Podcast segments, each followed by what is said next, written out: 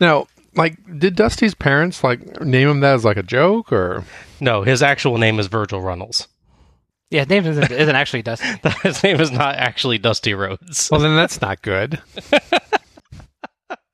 Oh, I think I just found my show intro.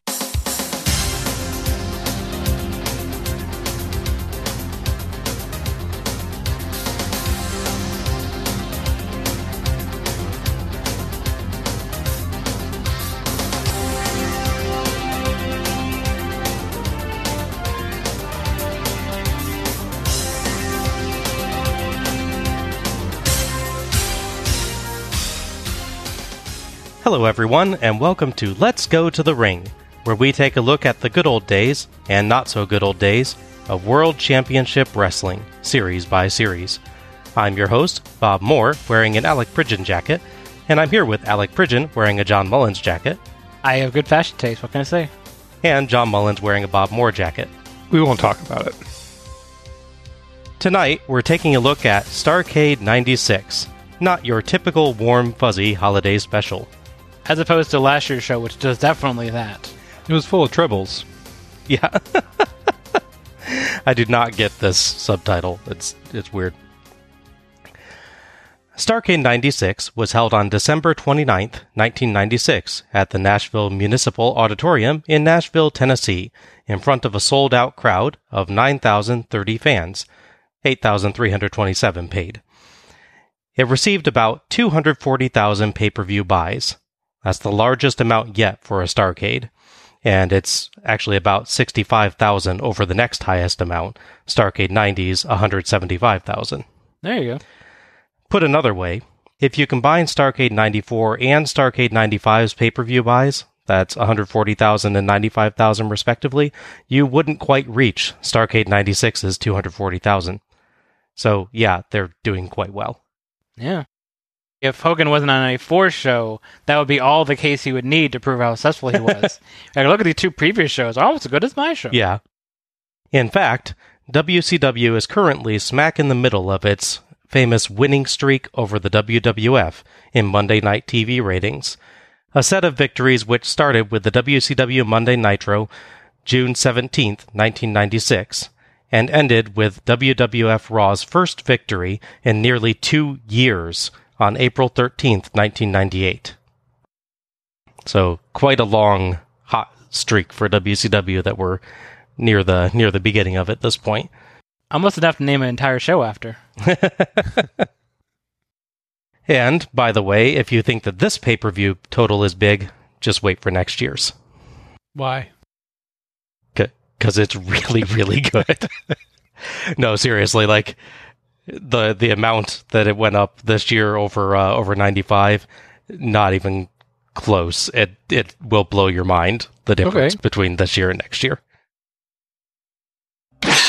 Two of wrestling's biggest icons lock up in this all important reunion. Hollywood Hulk Hogan You got a real big problem, my friend. versus Rowdy Roddy Piper. I'm the only guy you have never been able to beat. As they say under the big top, it's showtime! Hogan leads the NWO. We are going to build a dynasty.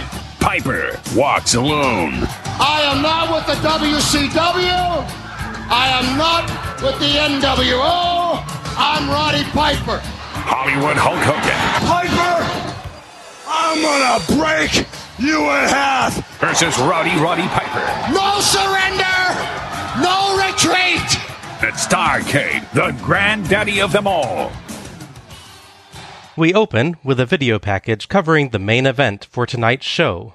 Rowdy Roddy Piper returning to WCW to face Hollywood Hogan, leader of the NWO. Wait, the NWO? What's that?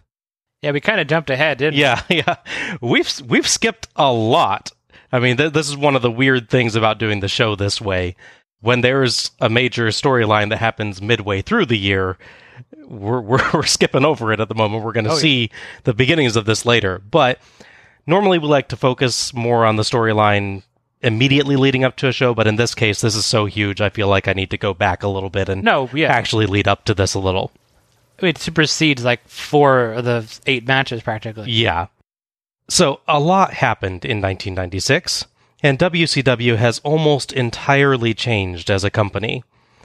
At Bash at the Beach 1996, there was a 3 versus 3 match pitting WCW wrestlers Sting, Savage, and Luger against men called The Outsiders, Kevin Nash, and Scott Hall, who had until recently been employed by the WWF as Diesel and Razor Ramon, respectively, and had come to prove their superiority over WCW.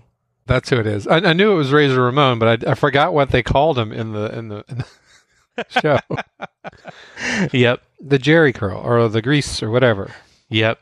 Incidentally, we almost saw both of them earlier That's true. uh, on, I believe it was 91, the first Battle yeah. Bowl. Yeah, We were promised they won't be on the show.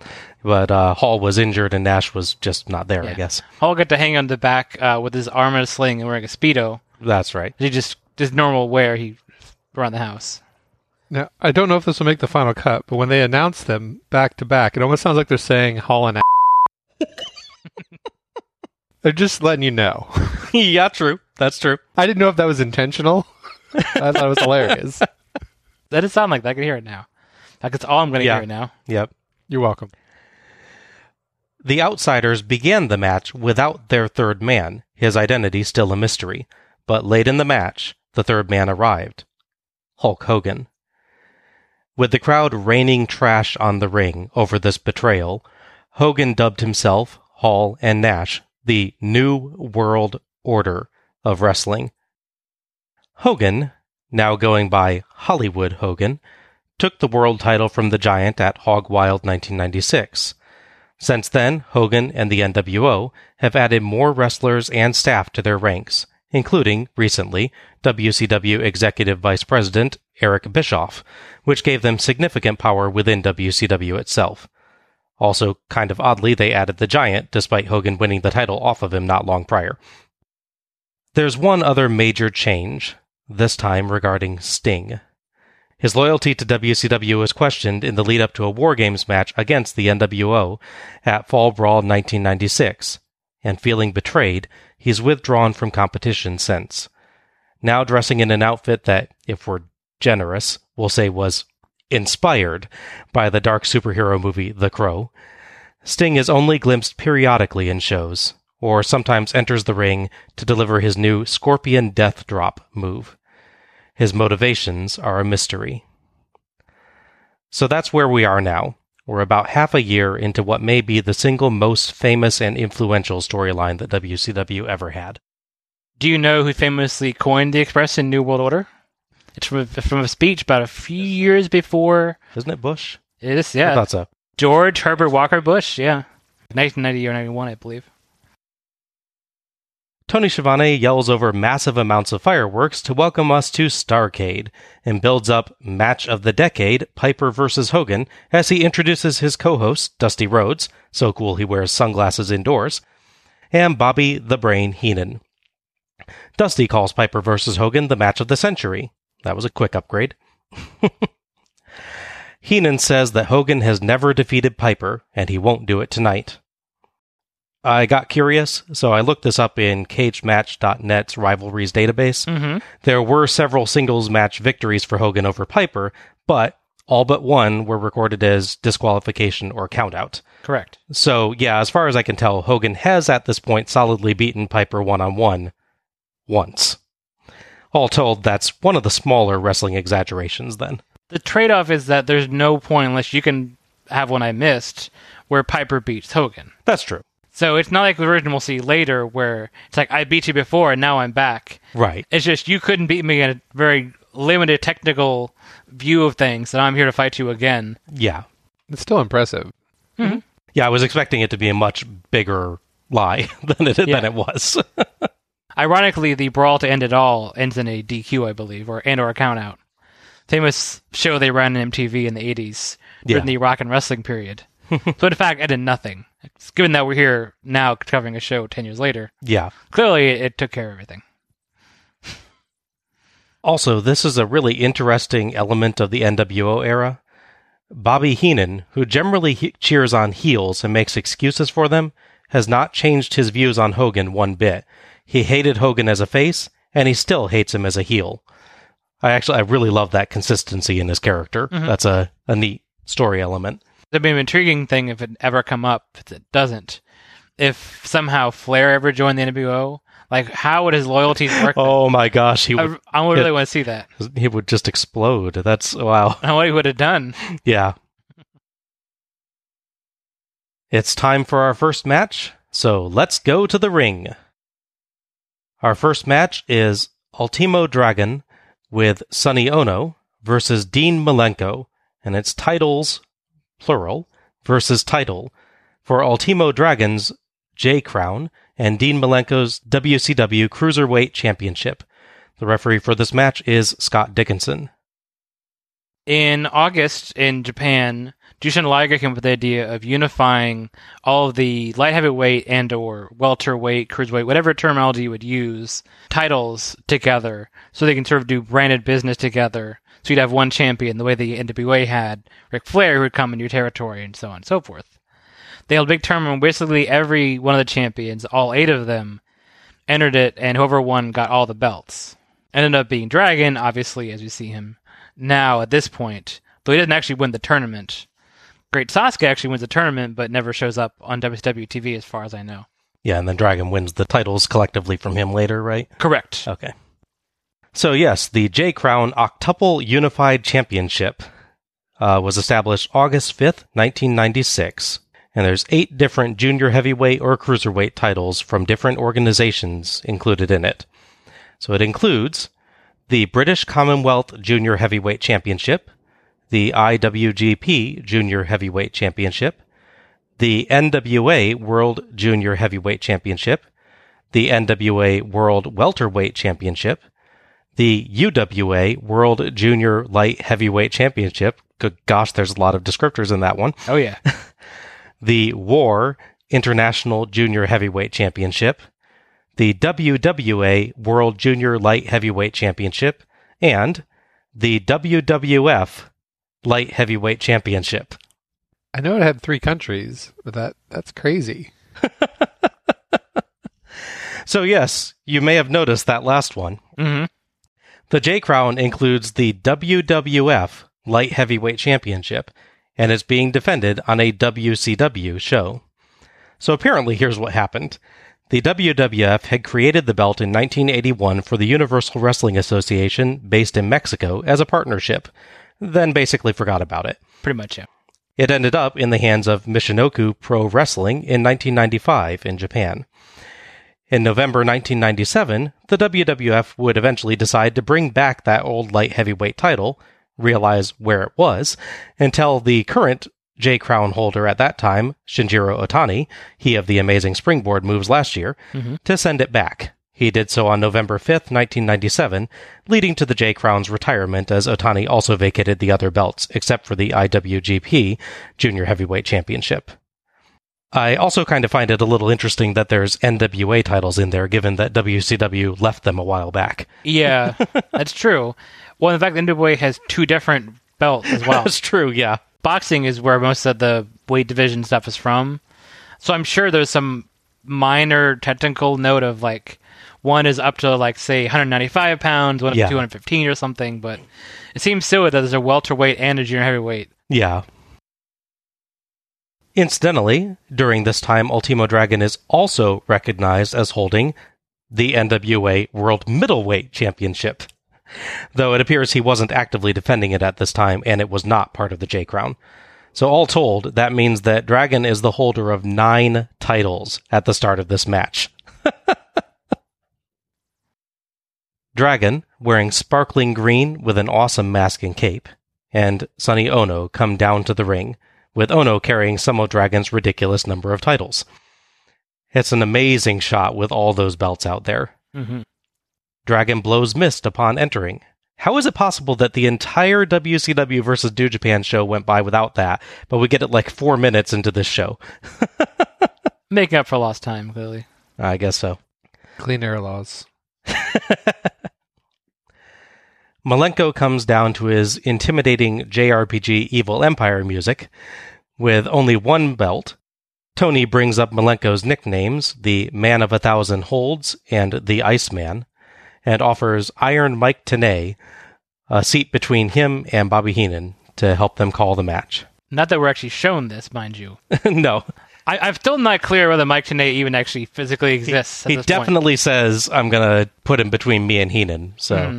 and I doubt he was talking about you know a laptop with a good Wi-Fi connection at this period. So, I don't know. I'm just They didn't really cut to the announcers during the match, do they? no, not not in this show. I can't recall them ever doing that. That that was something they would do in the past. Yeah. sometimes. it's very strange.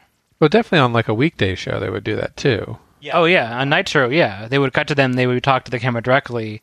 They do at least a couple times in the previous show. hmm Oh yeah, yeah. That's something we've seen before. Yeah, but they can get more celebrities to sit with them if they never cut to them.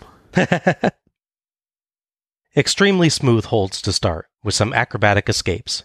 Ono says that Malenko has no chance and wonders what he should do with the extra belt. He decides he'll use it to hold up his pants. Okay. Feels like he had the start of a joke and then the camera just kind of stayed on him, so he suddenly had to think of the punchline. Yeah, pretty much. We get Go Dean Go chants. Dragon hits kicks, and Tony and Heenan note their force. More smooth sequences of holds by Malenko, but Dragon fires back with strikes and a nice snap suplex for two. We get a weird moment as the announcers argue over Tony calling Dragon's half crab kind of a half crab. It goes on for quite a while. Aren't that weird pedantic? yeah. They pick up the pace, moving swiftly about the ring. Dragon dives over a Malenko monkey flip attempt and lands more kicks, but Malenko counters a whip into the corner and throws Dragon to the apron, then knocks him to the floor with a nasty forearm shot, only for Dragon to dodge his baseball slide and land a kick and slam to the floor. Great spot as Dragon goes back in to dive, but notices Malenko dodging, so he backflips off the ropes, then dives right out onto Malenko when Malenko thinks he's safe. I love that bit. hmm Nice. Takes them both out for a second too. Yeah, yeah. The announcers note they actually like knock heads during it. Oh yeah. Yeah. Back in, they trade pin attempts off of a dragon elbow drop, Malenko suplex, the dragon recovers first and tries the pin there, Malenko sunset flip, and dragon neckbreaker. Tenay talks up Dragon's Asai Moonsault, a move named after his real name, Yoshihiro Asai. And not the berry. Sorry. Malenko gets two off a released German suplex as Heenan advises him to hook the trunks next time. He just wanted to be helpful. Yeah, the uh, Dusty and Tony, no. Malenko gets a single leg lock, but Dragon reaches the ropes, so Malenko breaks the hold, drags him back to the center, and slaps the hold right back on. nice. Malenko continues working Dragon's legs. Malenko dodges a handspring elbow, Dragon counters a corner charge with a boot, and Malenko counters a charging Dragon with a power slam. Malenko's unable to cover, though. We get big moves now. Dragon with a spinning wheel kick and power bomb for two, and Malenko counters a tombstone pile driver into his own for two and three quarters. Malenko tries his Texas cloverleaf hold, but Dragon gets the ropes before he can lock it in. Lucky. The the announcers nicely um, build up that Dragon's been scouting Malenko for the past few weeks, so he's become very familiar with how he puts that hold on, and uh, recognized it immediately and just dashed for the ropes. Yeah, his his transition to that hold is so quick. Yeah, it's very nice. Beautiful Malenko double underhook powerbomb for two. Malenko tries to crossbody both out, but Dragon doesn't fall with him, rolling out afterwards. Couldn't tell if that was a botch or what they intended, honestly. It's a tricky move. It's hard to say. Yeah. Dragon hits the Asai moonsault from the apron to the floor, and Tenay makes sure to point out that's the move he mentioned before. Dusty and Tony point out that neither man wants a count out here, as both have belts to win, which I thought was a nice point. True. Back in, Malenko dodges a moonsault and Dragon hurts his knee, so Malenko locks in the Texas cloverleaf to massive cheers. Ono gets up on the apron, so Malenko breaks the hold to go after him, and Dragon rolls Malenko up for one, two, kick out. I swear I thought that was going to be it at the time. It was re- really close. Yeah. Malenko brainbuster for two and nine tenths. but Dragon flips out of another. Dragon counters a Malenko charge into a Dragon suplex attempt, but Malenko twists around into his own, but Dragon drops down and rolls back, and Malenko goes to whip him up by the legs, but momentarily stumbles and leans on Dragon, so the ref nicely covers by counting two for that. Malenko whips Dragon up by the legs, but Dragon slips free and gets a Tiger suplex for the three count and the win. Even Dragon can't believe he's won, as Ono celebrates with him. So, following this victory, Ultimo Dragon is the holder of 10 titles. By my understanding, that is still the record for the most simultaneous championship reigns by a single wrestler. Yeah. WCW only acknowledges nine here, as ignoring, I assume, the NWA World Middleweight Championship. Thoughts on this one? It's a really good one. Um, the thing about it is, is that it's very technical. There are so many holds, so many you know suplexes and moves like that. Everything feels very natural with them. I can't remember if I commented if if they've wrestled before, but they must have at some point. You can tell first time performances even with really good wrestlers, like we see later in the show hmm versus more experienced combatants where they go against each other several times. Little subtleties they pick up wrestling with somebody, you, get, you do that better. So it definitely feels like it's not their first match, but I'm pretty sure it's not. hmm Well, I was worried going into it. I know the match from rotation is very good. I mean, it's Dragon and Malenko. How is it not going to be good? yeah. Unless somehow they're both like completely wasted, you know. I can't imagine them as like Then it's better. true. There you go. It's just different, nothing else. Would he would he be the Ultimo Drunken then? Yeah, yeah. the man of a thousand beers. but um, I was worried watching this match, going into it, thinking is that would they hold the crowd? hmm Because there's a lot of technical holds, there's a lot of submission attempts. But thankfully, they they bring in enough strikes, and then we'll see Dragon a lot of like flying moves without it being like a high flying spectacle per se. So it's enough that the crowd reacts to everything. Yeah. There is one dude in the crowd. Yes. Briefly yells out, boring. Yeah, you caught that too? No, and I, and, and, I thought it was the main guy that I keep on watching throughout all the matches, and he's in a gray shirt with with horizontal stripes that's like leading the charge for everything. He's a one man like wave, like he is up and cheering before anyone else. And there's a few in the back, but he's he's active in every single pen or whatever throughout the whole thing. And he, I watched him quite a bit during the show. Good. Ev- Everything else, yeah, the crowd is super hot for this one. Yes. a lot of close calls, a lot of close. Oh, calls. yeah. Yeah, yeah. yeah, my basic summary is it's really strong, really tactical, and they really nail the drama of it. Because some of these matches can be dry. I hate to pick on matches, good matches too much per se, but then that match we had with uh, Masahiro Chono and Great Yeah. Muta, I had such high hopes for it, and it's it is really well done. But it's just I got nothing from the match. It's, there's no drama for me. There's just people doing holds on each other Yeah.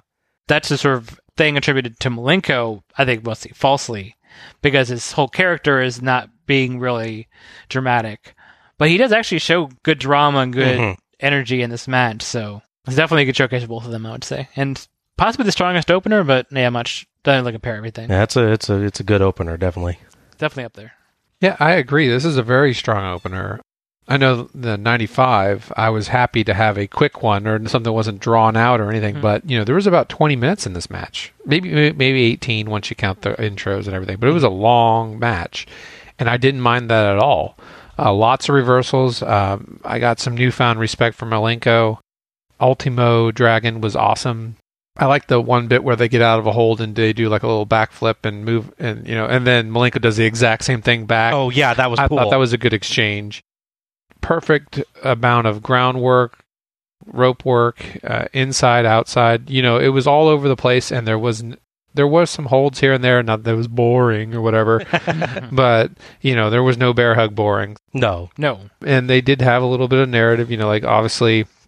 Once Ultimo uh, hurts his knee, that Malenko just seizes that opportunity and, and concentrates on it for the rest of the match, and it works into you know his four leaf clover thing. Texas clover leaf. Yes. Yeah. yeah. it was a great match. I enjoyed it quite a, quite a bit, and there was a little bit of stress on my end. I'm like, this guy can lose eight belts. yeah, no, yeah. And I'm like, he has to win. And I was going to be so like, as soon as they cut to Ono, I was like, oh, don't brag because that usually sets up a loss. Mm-hmm. Like, just please, just don't talk. Like we got that in the bag. Oh no! yeah. There you go. His name. Yeah. There, yeah, I, I, I'm with you. There, there were so many moments in this one where I was like, oh my gosh, that's got to be it. And it wasn't, but it didn't feel disappointing when it got to the end. It didn't feel like an underwhelming finish like the uh, Kanemoto match last Yeah. year. I kept on waiting for the crowd to not react, but that never happened. No, it yeah. was it was up down up down. Just they were getting as much exercise out in the crowd as the two combatants. I think it's the brain buster where, you know, he gets like two and nine tenths and the crowd all like launches to their feet thinking that he's won and then realizes, oh, and like you could see the, Yeah, yeah. the like air go out of him for a moment. Was really neat. Yeah. Well, I was really happy that Ultimo won. It would be so like messed up if he lost eight eight to eight belts, and then I'd have to like figure out where they go, you know, like later Yeah. on. And I'm glad they didn't do that. I think it also opens up a redemption match where there's like only one belt on the line kind of mm-hmm. thing, and they could try to get it back. But great match. I enjoyed it quite a bit. I think it sets an awesome tone for '96. Yeah. What a match. Mm-hmm. Incredibly complex, but they kept a very quick pace for the whole time. They had loads of creative holds and transitions between both of them, intermixed with Dragon's excellent kicks and some impressive acrobatic work that you guys were mentioning, and very clever spots. I also appreciate how Malenko makes sure to do different versions of many moves from the usual ones you'll see. So, like, he won't do a regular power bomb, but he'll do a double underhook power bomb. Mm-hmm. Both guys had a seemingly endless supply of moves. They just kept coming, and whenever I thought I knew how something was going to go, I was wrong. The finishing sequence was great. I love a fast and complicated finish like that. Excellent, excellent match with a really hot crowd. Except for the one jerk that yelled boring. I think the guy standing up in the gray and striped shirt makes up for it. Yeah.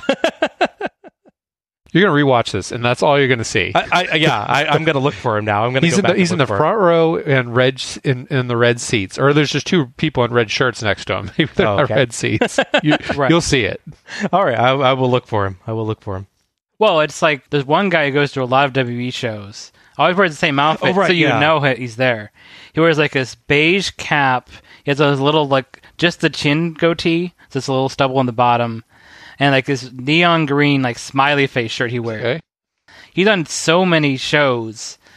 To your point of you notice people, I watched the first of AEW shows, what part of it anyways. And on the hard camera, who do I see? Green shirt guy. I'm like, oh no, you betrayed them. Random guy, I don't know.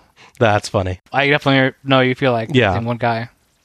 Yeah, it's great when the crowd is effectively part of the show, and Yeah. that you definitely get that feeling tonight. Coming out of this, Dragon has a big title defense in Japan against Liger, which he loses, unfortunately. So it's he lost his eighth belt, but I don't think he loses his ninth belt. I think he keeps the one extra. Yeah, that's not part of the J Crown, so Right. And to record, that match is in January. of course. There is a rematch between Dean Malenko and Ultimo Dragon. However, it's not a pay per view like I was looking into hmm because January show was something much worse than implemented on that. Yeah. So instead, at Clash of Champions, you get the rematch. Oh, okay. Where Dragon comes in with now just officially just the WCW Cruiserweight title against Malenko, who wins it back. All right. Also in January. Yep. So yeah, Not a good January for the Dragon, no but a very good December. Yes. His next appearance is on Super Brawl in a dark match. So he goes from opening Starcade with eight title belts to a dark match with no title belts Hmm. in a month and a half. All right. Sadly, a bit of a fall for him. We go right to the next match. Yes. no, no messing around on this show. So our second match is Akira Hokuto with Sonny Ono and Kensuke Sasaki versus Medusa to establish the inaugural WCW Women's Heavyweight Champion. The referee for this match is Mirror Universe Nick Patrick. Yes, pretty much. It's got a got a nice goatee going on there. No weird owl hair too, like like if it was trimmed. Oh, I thought you were talking about me. I thought I was confused. No, You're just owl. Well, I, I thought We weird already know Al you're here. weird. Yes. Okay.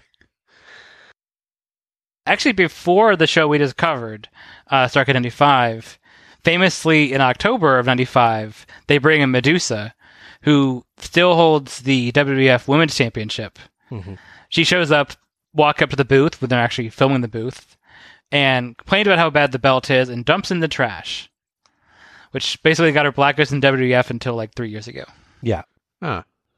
Following this big TV moment and bringing her in, they did nothing. There's no women's division at all in WCW at this point in 95. Going into 96, there's still not one. They finally started giving her matches. She has a series of matches 96 against Bull Nakano, but there's no title they're fighting for. It's not until November where they decide, okay, maybe we should have a title, given that we brought her in specifically because she left the company who was not supporting the title she had. Yeah, maybe we should do that, I guess. Yeah.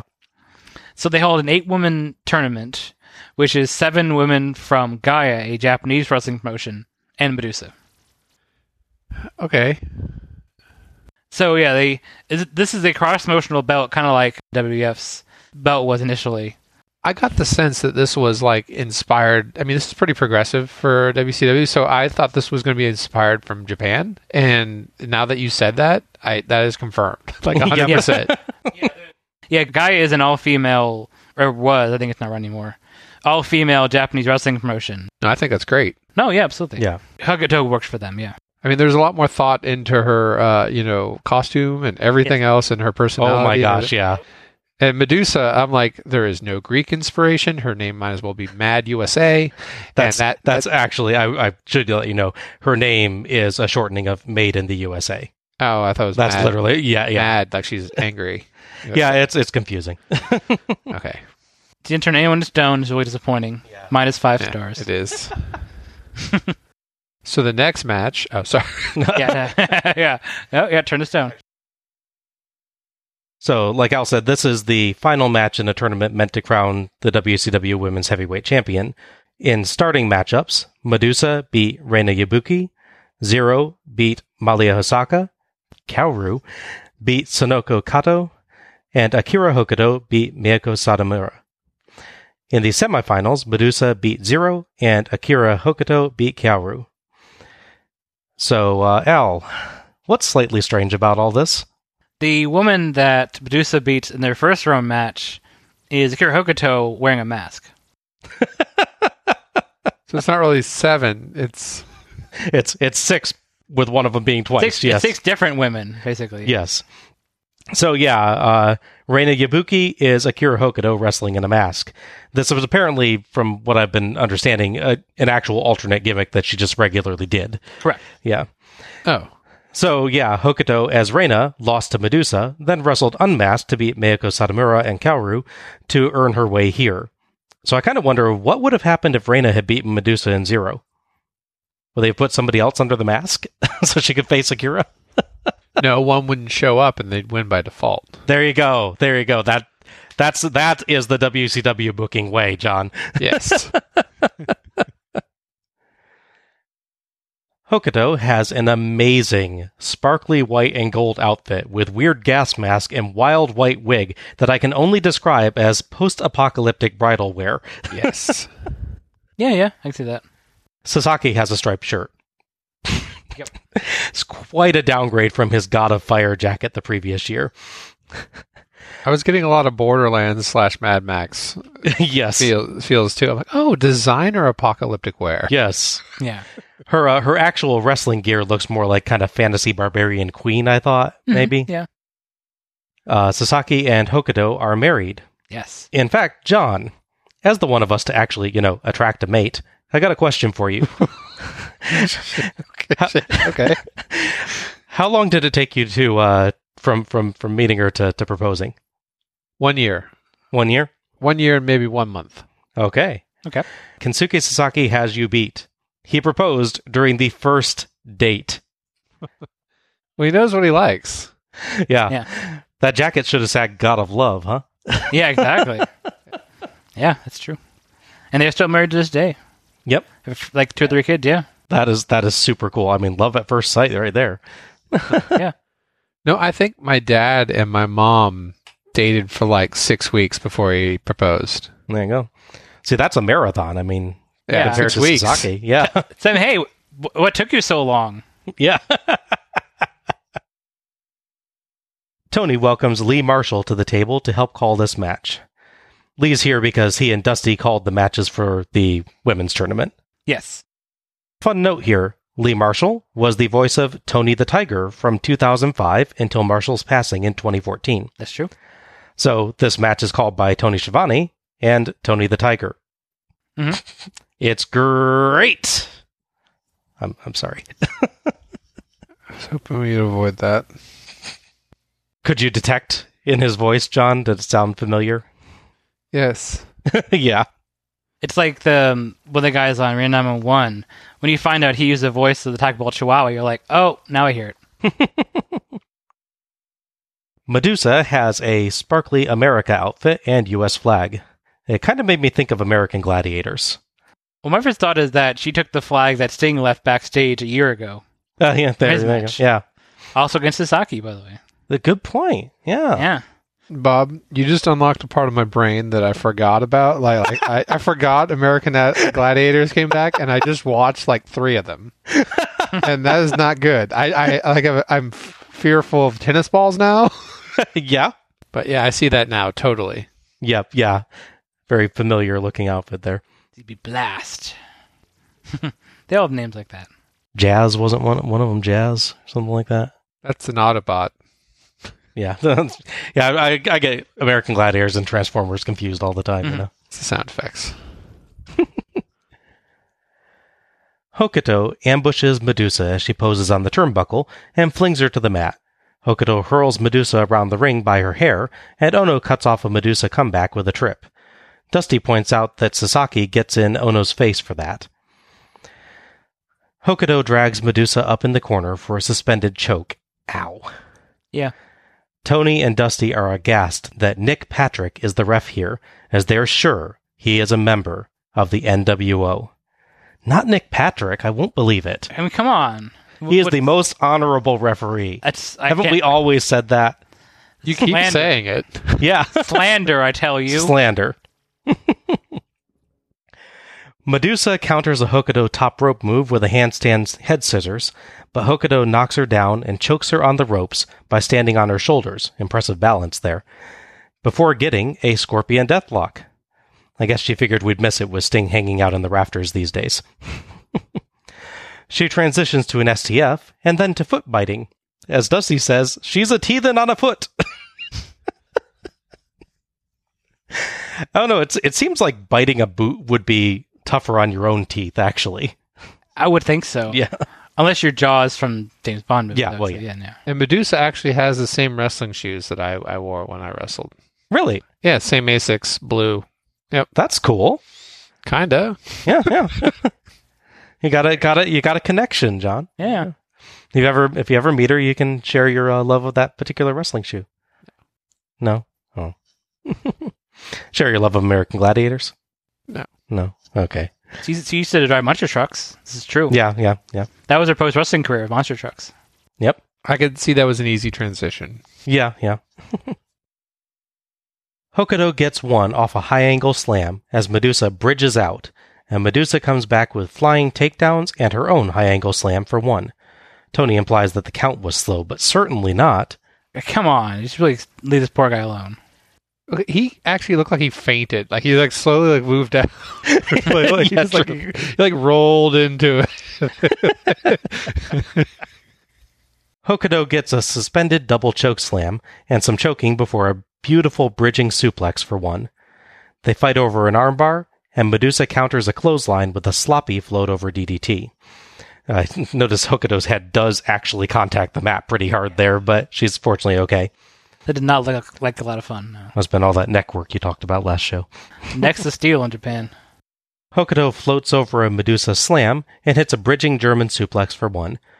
Lee points out Sasaki and Hokuto train together and share holds, and Dusty says he bets that's not all they share. They're, they're husband and wife. Why are you saying it like it'd be scandalous? Yeah, it's not innuendo. it's really weird. Medusa gets a spinning DDT and a smooth power bomb for two. Another power bomb attempt, but Hokuto comes down on her for two. Tony says that Patrick counts faster for Hokuto's pins. Hokuto gets a nice German suplex for two and a superplex for two, but goes up too slowly and Medusa dropkicks her to the floor. Sasaki checks on his wife, and Patrick goes to order him away, so Ono nails Medusa with the US flag. Hokuto hits a missile dropkick from the top turnbuckle. As Patrick props the flag in the corner, Hokuto hits the Northern Lights bomb and a casual seated pin. I really love that mm-hmm. for the three count and the win. Heenan points out that Japan's wrestlers are up over WCW's 2 to 0, so I guess this is kind of an unofficial second World Cup of Wrestling. I was getting that. Yeah. Yeah.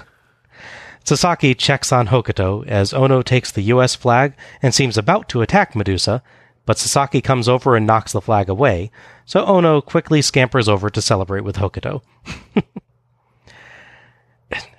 Is this our first women's match? Yes. That's, Yes. Oh, that's a sad statistic, isn't it? yes. 14 episodes in? Yeah. I can't remember if I covered it or not in the inaugural episode because who can remember that far back? The NWA had a women's championship around that time period, like 82, 83. Mm-hmm.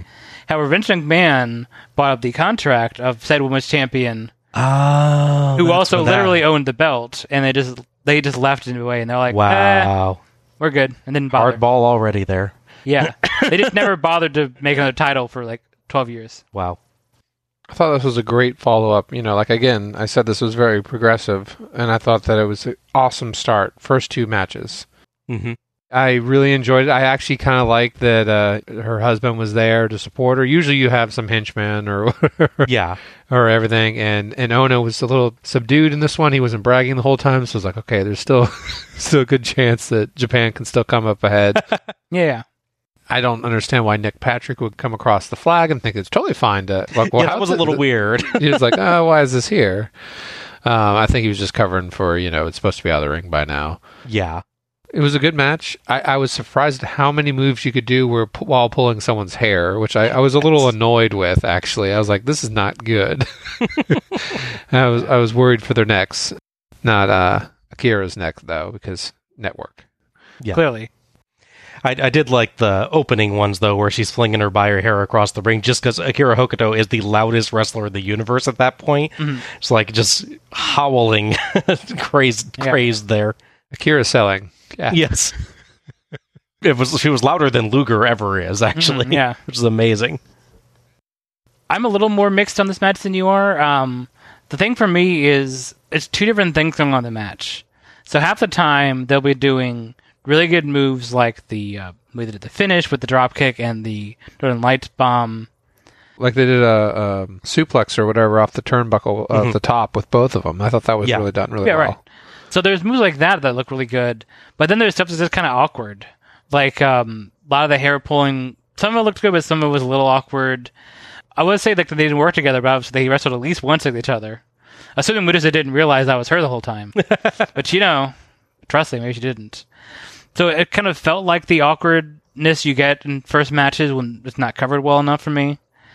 That's the thing. It's weird for me. Is one move would be like, oh, that's not that great, but then they'll do two, three really good moves. Mm-hmm. So it's not all badness, but it's not all good for me.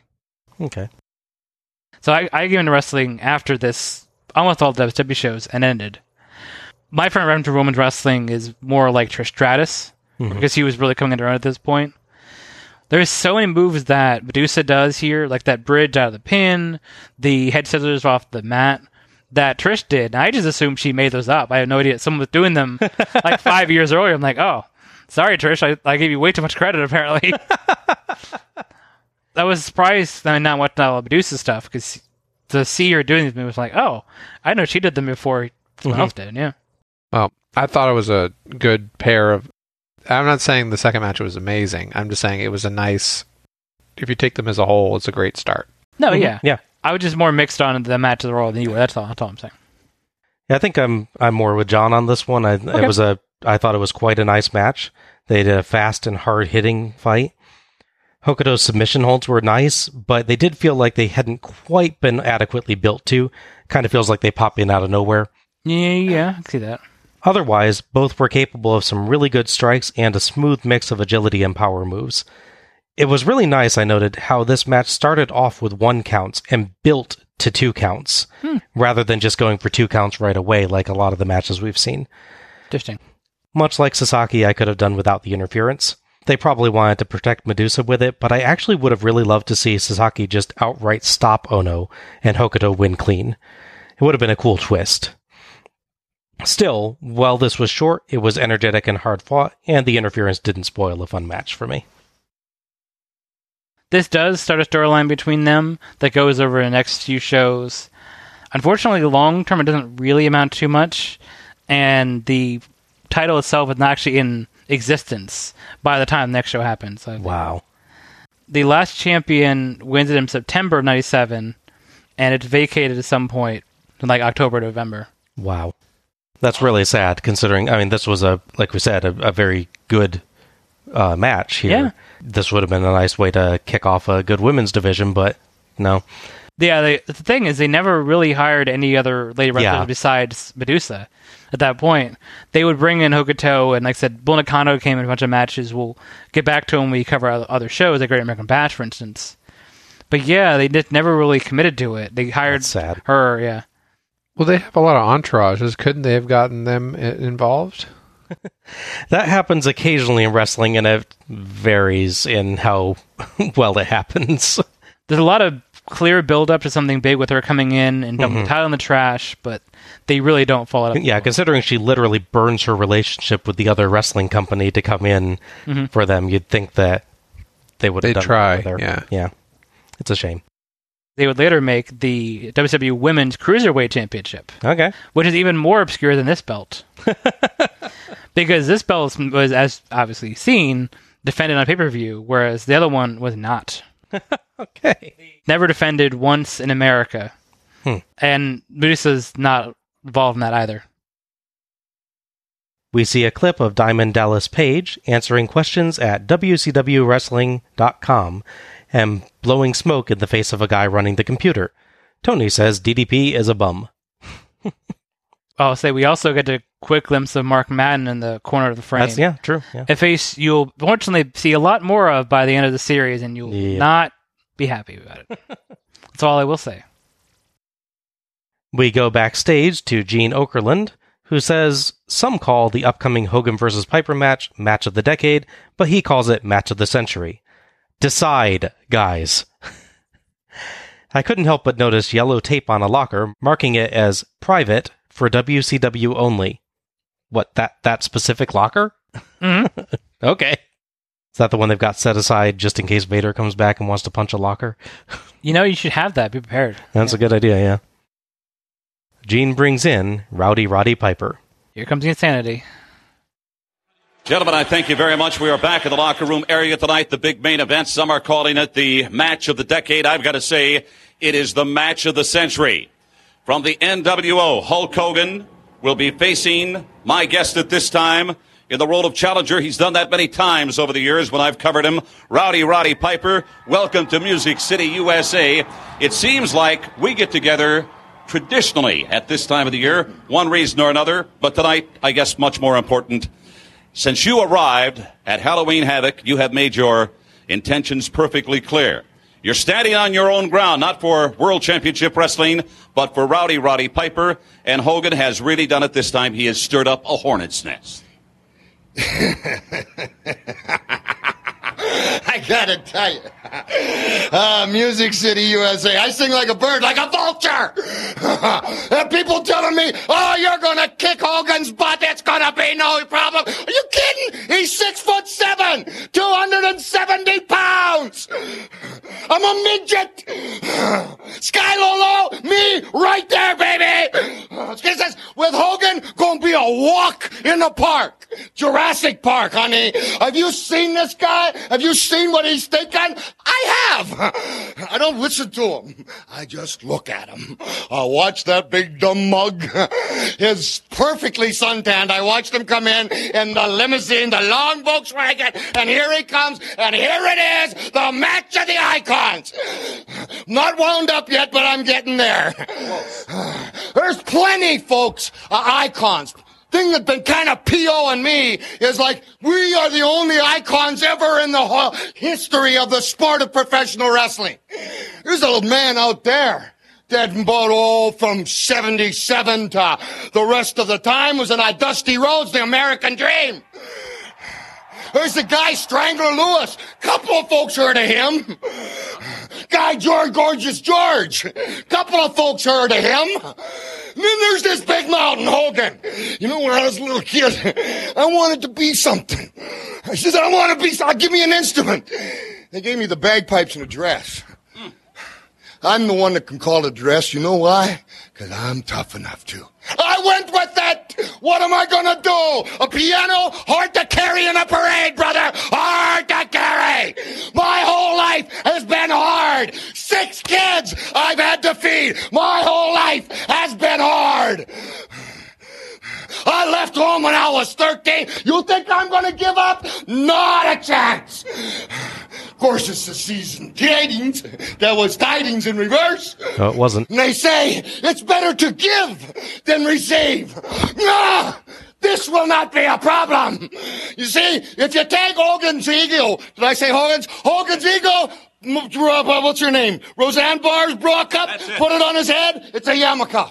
See you later. Wait a minute, Roddy, don't go away. I've got to ask you this in closing. What about the hip? Piper hops on one foot out of shot.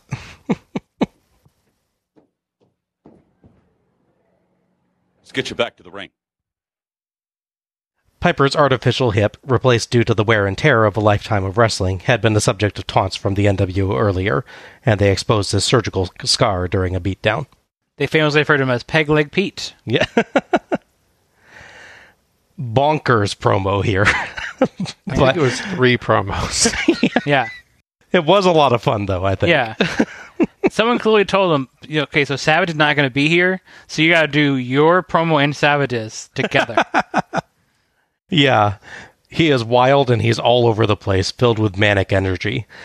Only about half of the promo actually makes any kind of sense, I think. but it is an interesting concept for the feud, actually.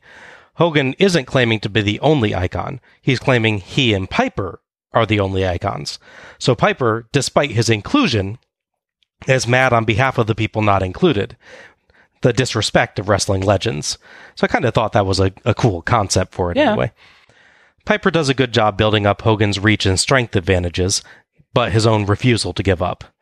So for me, there were weird lines here and there and a really weird ending, but he does a good job of just rattling through the promo, even past any flubs he makes, and I had fun with it. yeah, no, it's for better or for worse, it is truly a, a Piper promo. Yes. I'm, I'm like, I'm not gonna qualifiers, good, bad, weird. Just there's a Piper promo, and that's what you get. Yes. I can go with that. uh, he seemed to be like worked up, and then like he forgot to be worked up, and then there's like there's like some trigger word that he said. he triggered himself.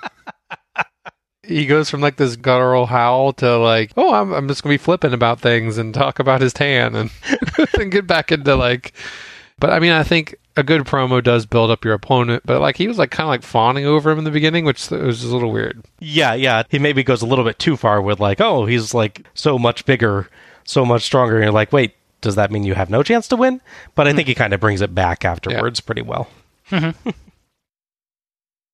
Our third match is Jushin Thunder Liger versus Rey Mysterio Jr.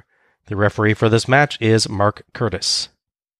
The only real setup is given actually during the match, which is that Liger is set up to challenge for the J Crown and upcoming New Japan show, and this is sort of just a testing ground match for him. I think Tenay mentions at some point that they have faced each other once in Japan in a tag match. Correct. But never uh, in a singles match. He So it was kind of a dream match thing that people were expecting, Yeah. which is good enough. Liger is not accompanied by Sonny Ono. The streak is broken. yep. For matches involving Japanese wrestlers that we've seen, that's like nine straight matches, right? That's correct, yeah. So, to, to be clear, Sonny Ono has accompanied Japanese wrestlers on Starcades for one less match than Ultimo Dragon now has belts. That's true, yeah. Yeah. Unless it depends on who you ask. Yeah, there you True, go. true. Liger does still have his awesome cape. Mhm. Rey Mysterio Jr. is the nephew of the original Rey Mysterio, who showed up on Starcade 90 as part of the Pat O'Connor Memorial Tag Team Tournament and was variously referred to as Rey Mysterique or Rey Mysterioso. Tomato, tomato. I like that. So at least that's been ironed out for Mysterio Jr. Tenay joins us again for this one. We get a USA chant to start, and Liger complains to the ref, so the crowd changes to Go Rey Go. How obliging of them. Yeah. Handshake, and we're off. Liger proves the stronger immediately by shoving Mysterio hard into the corner, but Mysterio replies with a takedown and surfboard, only for Liger to reverse it, only for Mysterio to forward flip out of it and double kick Liger in the face. Fun bit as Liger shoulder blocks Mysterio down, but Mysterio kips up, so Liger drop kicks him right back down. Liger slam into an effortless stalling suplex. I'm sure it helped that Mysterio is small, but still, that looked good. Oh yeah. So they. Tenay mentions that Liger had a brain tumor removed in August 1996. Yeah. That's true, and Liger was actually wrestling again in September. Yeah. No joke. Out for like a month for brain surgery. Awesome. Yeah.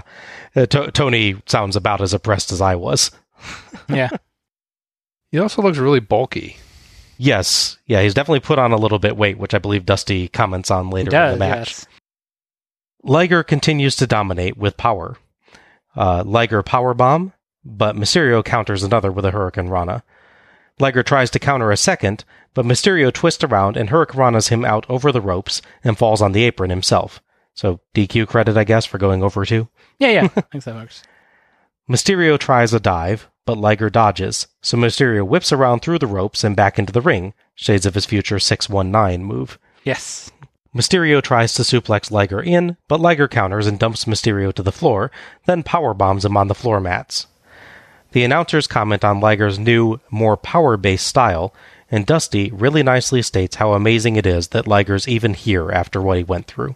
There's a trend in modern wrestling now to do a lot more stuff involving the uh, the ring apron. Mhm. So many moves you can think of are done that way Or like now. powerbomb into the apron. yeah. Yes, which Kevin Owens obviously made famous in WWE. So when I'm watching this match with you and I rewatch it, even though I've, especially the second time, I should know how the match goes. But I see him grabbing him near the, the apron and doing a powerbomb. I just assume he's going to hit powerbomb onto the apron. I'm like, oh right, he didn't do that before. Yeah. So conditioned to expect that now. Back in, Liger bats aside a Mysterio top rope dropkick. Call the Z Man. Dusty gets annoyed as Heenan ignores a comment about Liger's increased weight. So Heenan says, Sure, he looks heavier than a minute ago. How's that? Liger tilt a whirl backbreaker into a suspended surfboard hold, but Rey won't give up. So Liger breaks the hold and catapults Mysterio to the mat and questions ref Mark Curtis. Mysterio gets a released German suplex and a standing moonsault for two, then a DDT and seated springboard moonsault for another two. Mysterio springboard dropkick and camel clutch. Mysterio springboard splash, but Liger catches him in midair with a dropkick for two. Really, really nice timing there. Oh yeah, absolutely. Liger gets a released German for two and a single leg crab, but Mysterio gets the ropes. Liger hits a dragon screw leg whip, and Dusty is in stitches at that move's name, saying he's going to have to remember that. hey, honey, what was that? Oh, that was the dragon screw leg whip. yeah, Learning so much about Dusty's personal Yes. life I did not ever want to know. no. Liger hits a front flip kick in the corner, which Tenay calls the somersault capo kick. yeah, I knew that, Dusty jokes. Mysterio hits a monkey flip and spinning wheel kick, then a reverse Hurricane Rana. Rapid acrobatic dodges, and Liger slides out. So Mysterio hits a springboard moonsault from the top rope to Liger on the floor. Tenay points out its similarity to the Asai moonsault, but one rope higher. It looks like Liger has to rush forward to like break that fall. It looked like he overshot the pad, Oh, I could, yeah. and like I, I could imagine it from like I mean, obviously it was aimed the right way, but like I mean, I was thinking also outside if Liger like rushed forward a little bit to like save. yeah. Yeah, he definitely makes sure that he doesn't hit the concrete. I'm so glad that he hit Liger. yes, yes. We get a weird bit as Mysterio makes it back in at a count of nine, but Ref Curtis just stops counting, even though Liger's still outside. Heenan quickly covers by saying that Mysterio asked Curtis to stop counting as he didn't want to win that way.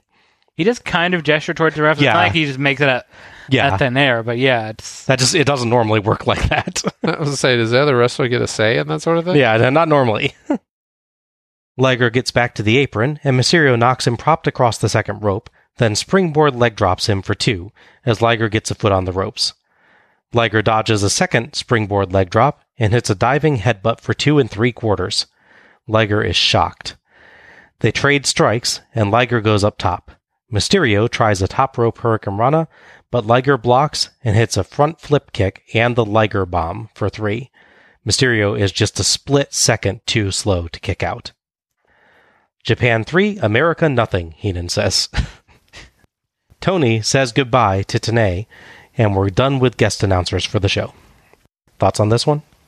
when I started watching wrestling, Mysterio was pretty well established. He was also sadly in his unmasked period, which is Bob's least favorite Mysterio period. Oh my gosh. We'll we'll get into that when, more when they actually have that point. So I see I see him in that in the Dying Days of WCW. Then I see him come back when they re, essentially remasked him, which breaks all lucha rules. But who cares? Going back further to seeing even younger Mysterio at this point, he has like what two tattoos, Yes. as opposed to now where he's eighty percent tattoo. he's almost more tattooed than human being at this point. Um, it's really amazing to see that because as good as he, he honestly still is after like three or four knee replacements and all this stuff, he's amazing to watch when he's that young and that quick. He's actually really, really more precise at this point as well. You would expect that that's what you would get better at with age, like aiming things better for the most part. Except for maybe the dive where he goes not far enough, but generally speaking, he's way more precise with moves, like the landing of them uh, here than he seems to be in Layer's career, which is interesting as well. Doesn't seem to go that way. If this really is the first Liger Mysterio match, not counting apparently a 30 second interaction, as they say, in the tag match, they cover the that issue pretty well. Like uh, mm-hmm. before, you can usually tell. you would not guess. No, You would not guess, no. my first thought, I thought the finish was a little spotty, but then rewatching it actually does flow better than I thought. Mhm. My only critique would be maybe I'd wish that he just countered the Hurricane into the Liger bomb just as in one move, but the sequence is really still all this good all the mm-hmm. same. He does a good job getting down off the turnbuckle and right into that flip Yeah. kick too, which is nice. Yeah, absolutely. I was like, the, my first thought I thought looked a little awkward where he sort of hops off the ropes like he didn't mean to, but it absolutely does look 100% legitimate and intentional when he mm-hmm. rewatched it. It's amazing to think how many moves Beer does that maybe aren't the first time we've seen them, but at least very rarely done. I mean, setting, like I said, setting moonsault. Yeah. Who have we seen do that at any point? Nobody. Yeah. And like for springboards, the only other guy I can think of that's done a lot of those was Otani last year. Hmm. For me, Mysterio is pretty much on par with him as well. Mhm. Yeah, he did a very, very nice job with those. I would say that that's the same volume though, but yeah, that's the. F- there's more variety to the move I think Mysterio does with it. Take nothing away from those amazing. He does like the leg drop and the, the backflip moonsault off the ropes too, which One thing I'll say is it's telling that they do mention how Mysterio does the moonsault to the outside, and then also mention that he does one up dragon, that he does the Yes, top rope yeah. and the middle rope. That says a lot about him as well. That he's just doing stuff, doing things slightly higher than what else is doing, Mhm. even at this point in his career, which is pretty amazing. Hoping he would win, but I I knew going into the setup that he couldn't. Basically, 'Cause unless you're having have him challenge Liger after that match he has with Dragon, there's you don't want to have him beat Liger at this point. going into a title. Yeah, exactly. Yeah, yeah. I think I have lucha fever. Like I like masked fighters now. Mhm. Oh yeah. You know, starting out with Ultimo Dragon, I was like, okay, I got my fill, and then oh, now we got more. it was very weird to see Jushin Liger being the strength, like the raw strength portion of, of the match. oh yeah. Some of those slams and and throws, and uh, you just push him around, looked very very forceful and and and to uh Mysterio Jr.'s credit, you know, he sold stuff and he moved really quick. He was definitely the nimble fighter. It was, there was a strength and nimble, but you still have great acrobatics from both, both people. Oh yeah. The highlight of the match still uh, was, you know, with my interpretation, when uh, they do the moonsault off the, the top rope and Liger seems to run forward to catch him. Yeah. and I thought that was good sportsman or good coverage and everything, and he seemed to pay for it. yeah. I was really happy that Japan won. I, I don't know why. You know, like I thought this. Yeah, there's this, no stakes at this point. there's no stakes, but uh, like I thought that they were going to do like there was going to be a continuing thing. yeah. It felt like it. Yeah. I thought they were going to do that, you know, and uh, nope, I I don't think it goes farther than this. no. Nope. Yeah, this is just the first three matches is like, oh, hey, it's Starcade 95 again. Here's a here's a here's a one third scale trophy. Yeah, that would be hilarious. Oh, well, the good thing was it was like, oh, I don't have to feel like awkward with Ono commentary. so there Yeah. was an upside to that. I don't recall Liger Bomb looking like that, but you know, it still looked very forceful uh, as the finishing move. I will say he has a few versions. I've seen him do the one he does there. He will also do a running version as well. Get the guy in the corner and run out of it doing that as well. But he does he does that release at the end where they drop and then his legs go over their arms. That tends to be how he does it. You know how they're making fun of, of the names and everything. I think it's correct me if I'm wrong. I think it's Dusty who's who's narrating at the point when they're doing the bomb, and I'm like, I think just Dusty's just making up stuff, like like because he was he was still chuckling over the uh, the dragon screw leg whip. Yes. yes. Yeah, he, he busts a gut when when Tenay says Yeah. that is great. And and the move did look pretty forceful too, so I thought that Oh, was yeah. cool. A lot of new variations, and it was nice to see that there was a big difference between two flyers. Go Japan. yep. Brilliant match. It's going to be a really hard choice for match of the night tonight, I can tell. Yeah. Mysterio is absolutely amazing, and I'm glad that we've reached his time in WCW now. Yes. He is so incredibly fast and agile, and he had quite an array of amazing flips and dives, all executed with grace, like you were saying. Like you said, John, it was really weird to me to see Liger play the power guy, but I thought he did a good job with it, and he hit a lot of impressive spots. Mm-hmm. And, like you were also saying, he had good acrobatic kicks, too. He didn't leave all the high flying to Mysterio. Impressive match that definitely felt like it could have gone either way. Both came off looking really great here. And I also loved the Liger Bomb. He does a great job of jumping with it to kick his legs right out into position for the pin, so it looks really smooth, but also really powerful. Yeah. So, yeah, good match. This is a great three match start. I know, isn't it? I, I totally forgot about 95. Not the bad parts. So I didn't forget about any of it. So, as I noted earlier, Liger would win the J Crown from Dragon. Liger holds the crown for actually quite a bit of time. He holds it from January through July. Weirdly, he loses it July 6th, so the day after my 14th birthday. There you go. I feel like it's somewhat of my fault, but Yeah, it probably is. Most things are. exactly, yeah. I must have made a really confusing birthday wish, and somehow I mean, he lost his belts. I don't know. Did you know who he was when you were? I, I had no idea who he was at that Okay. point. No. so it's only partially your fault. Oh, okay, there you go. Something about a masked man and belts, probably. In it. Did you ever That's- did you ever root for Rita Repulsa on the uh, Power Rangers or something like that, Al? I don't think I ever did. No. no. There's, there's unfortunately there's no for right now there's no rematch from these two, at least not in maybe anytime soon. As cool as that would be. Mhm.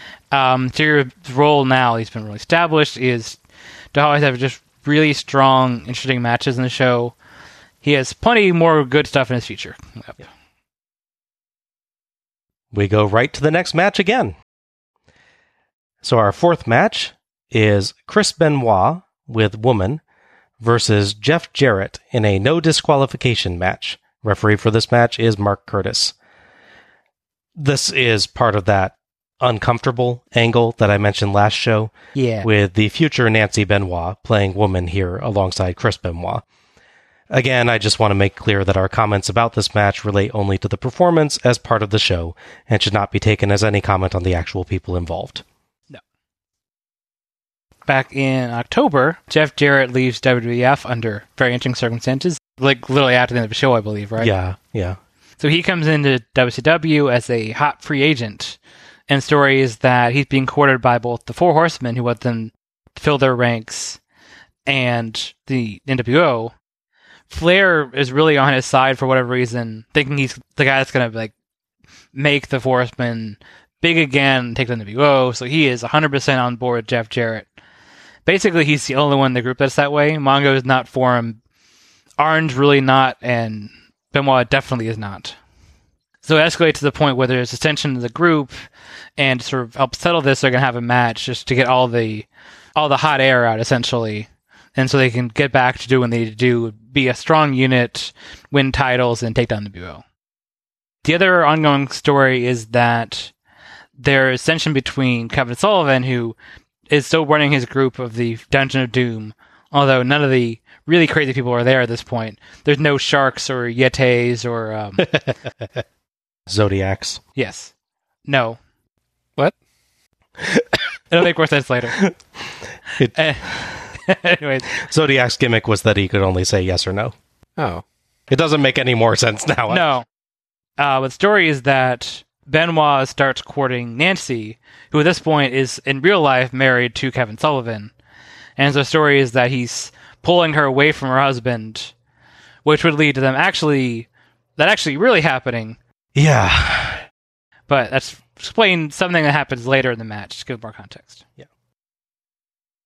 Dusty asks Heenan if he's seen the Taskmaster, Kevin Sullivan, around tonight, because Heenan hangs around places like the Dungeon of Doom, which, yes, is an actual location, though sadly we won't see it in our Starcade run. We can't confirm whether or not the water is hot or not. what? Sorry, there's so many jokes you will not get, which is You- when when we reached Halloween Havoc, oh boy, oh my gosh, all this you'll you'll think back to all this stuff. You're like, I get that. all that random crap That was hilarious. Yeah.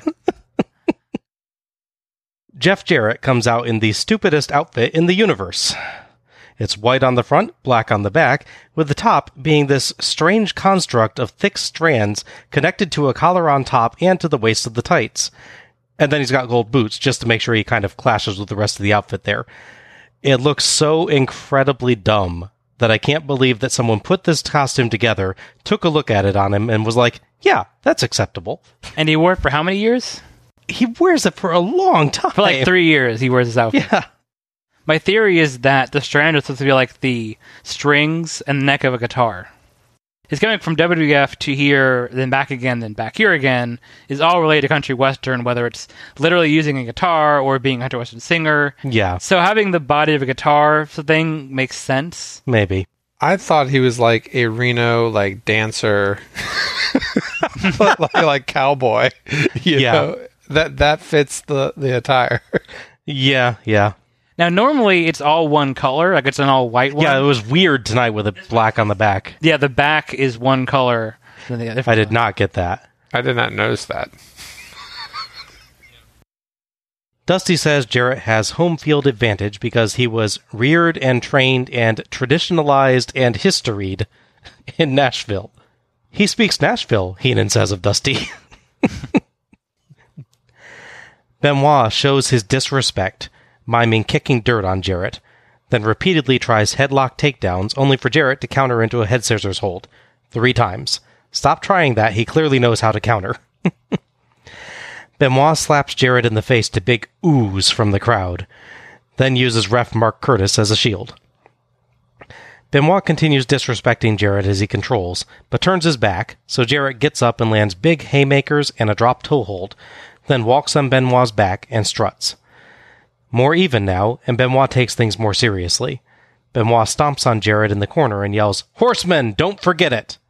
Dusty says he was stomping a mud hole and had a filibuster going at the same time. keep waiting for the other half of JR's version of that line, which is stomping a mud hole and walking it dry. Yeah. When you don't see the other half, I'm like, yes, Yeah. and no. They roll around trading punches, and Benoit rolls out, followed by Jarrett. Benoit walks around by woman, and she grabs Jarrett's shoulder. He turns, and Benoit nails him from behind. Dusty says to be careful if a lady on the corner grabs your arm, and Heenan, quick as a whip, says, Remember that, Tony. Benoit beats Jarrett up in the ring, and Dusty says he's taking the paint off the woodwork. Jarrett chokes Benoit on the ropes, then tries to jump on him, but Woman pulls Benoit out of the way, and Jarrett crotches himself on the middle rope. Benoit clothesline for two, and he flings Jarrett out over the top rope. It's no DQ match, so that's okay. They beat each other up outside and ram each other into railings. Back in, Benoit backdrop for two and three quarters. Benoit sleeper hold, and he uses the ropes for extra leverage, just as Dusty was saying that he might. Good mm-hmm. call, Dusty. Yeah. Curtis checks the arm twice, then oddly checks both arms the third time. I'm not sure why, as Jarrett keeps both up. Jarrett backdrops out and gets a roll up for two. Jarrett tries nothing specific off the second rope, and Benoit kicks him for two as Jarrett gets a foot on the ropes. So Benoit hooks the leg for another two. Nice touch there. Yeah. Trading blows, and Jarrett gets a nice drop kick for two and an overhead belly to belly suplex. Benoit tries to suplex him out, but Jarrett reverses and drops him on the top rope. Jarrett tries the figure four, but Woman claws his eyes. Benoit rolls out, and Arn Anderson walks on down to ringside, ignoring Benoit as the announcers wonder if he's following Flair's lead. Back in, Jarrett and Benoit brawl. Jarrett back body drop, and Benoit rolls out, dodging a Jarrett baseball slide to slam him face first into the cameraman platform at ringside. Jarrett and Benoit brawl around the corner of the ring, and the Dungeon of Doom members, Konnan, who we last saw on Starcade 90 as well, mm-hmm. And Hugh Morris suddenly run down the ramp to try to kidnap Woman. She boots Hugh Morris in the nuts, which amuses Dusty to no end. Curtis comes over to help her. Jarrett knocks Benoit down, and Anderson motions for him to roll Benoit in the ring.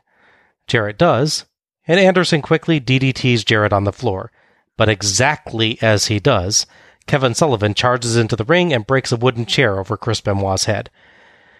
It looked like Sullivan was also wearing a Four Horsemen shirt, oddly enough. He was, yes.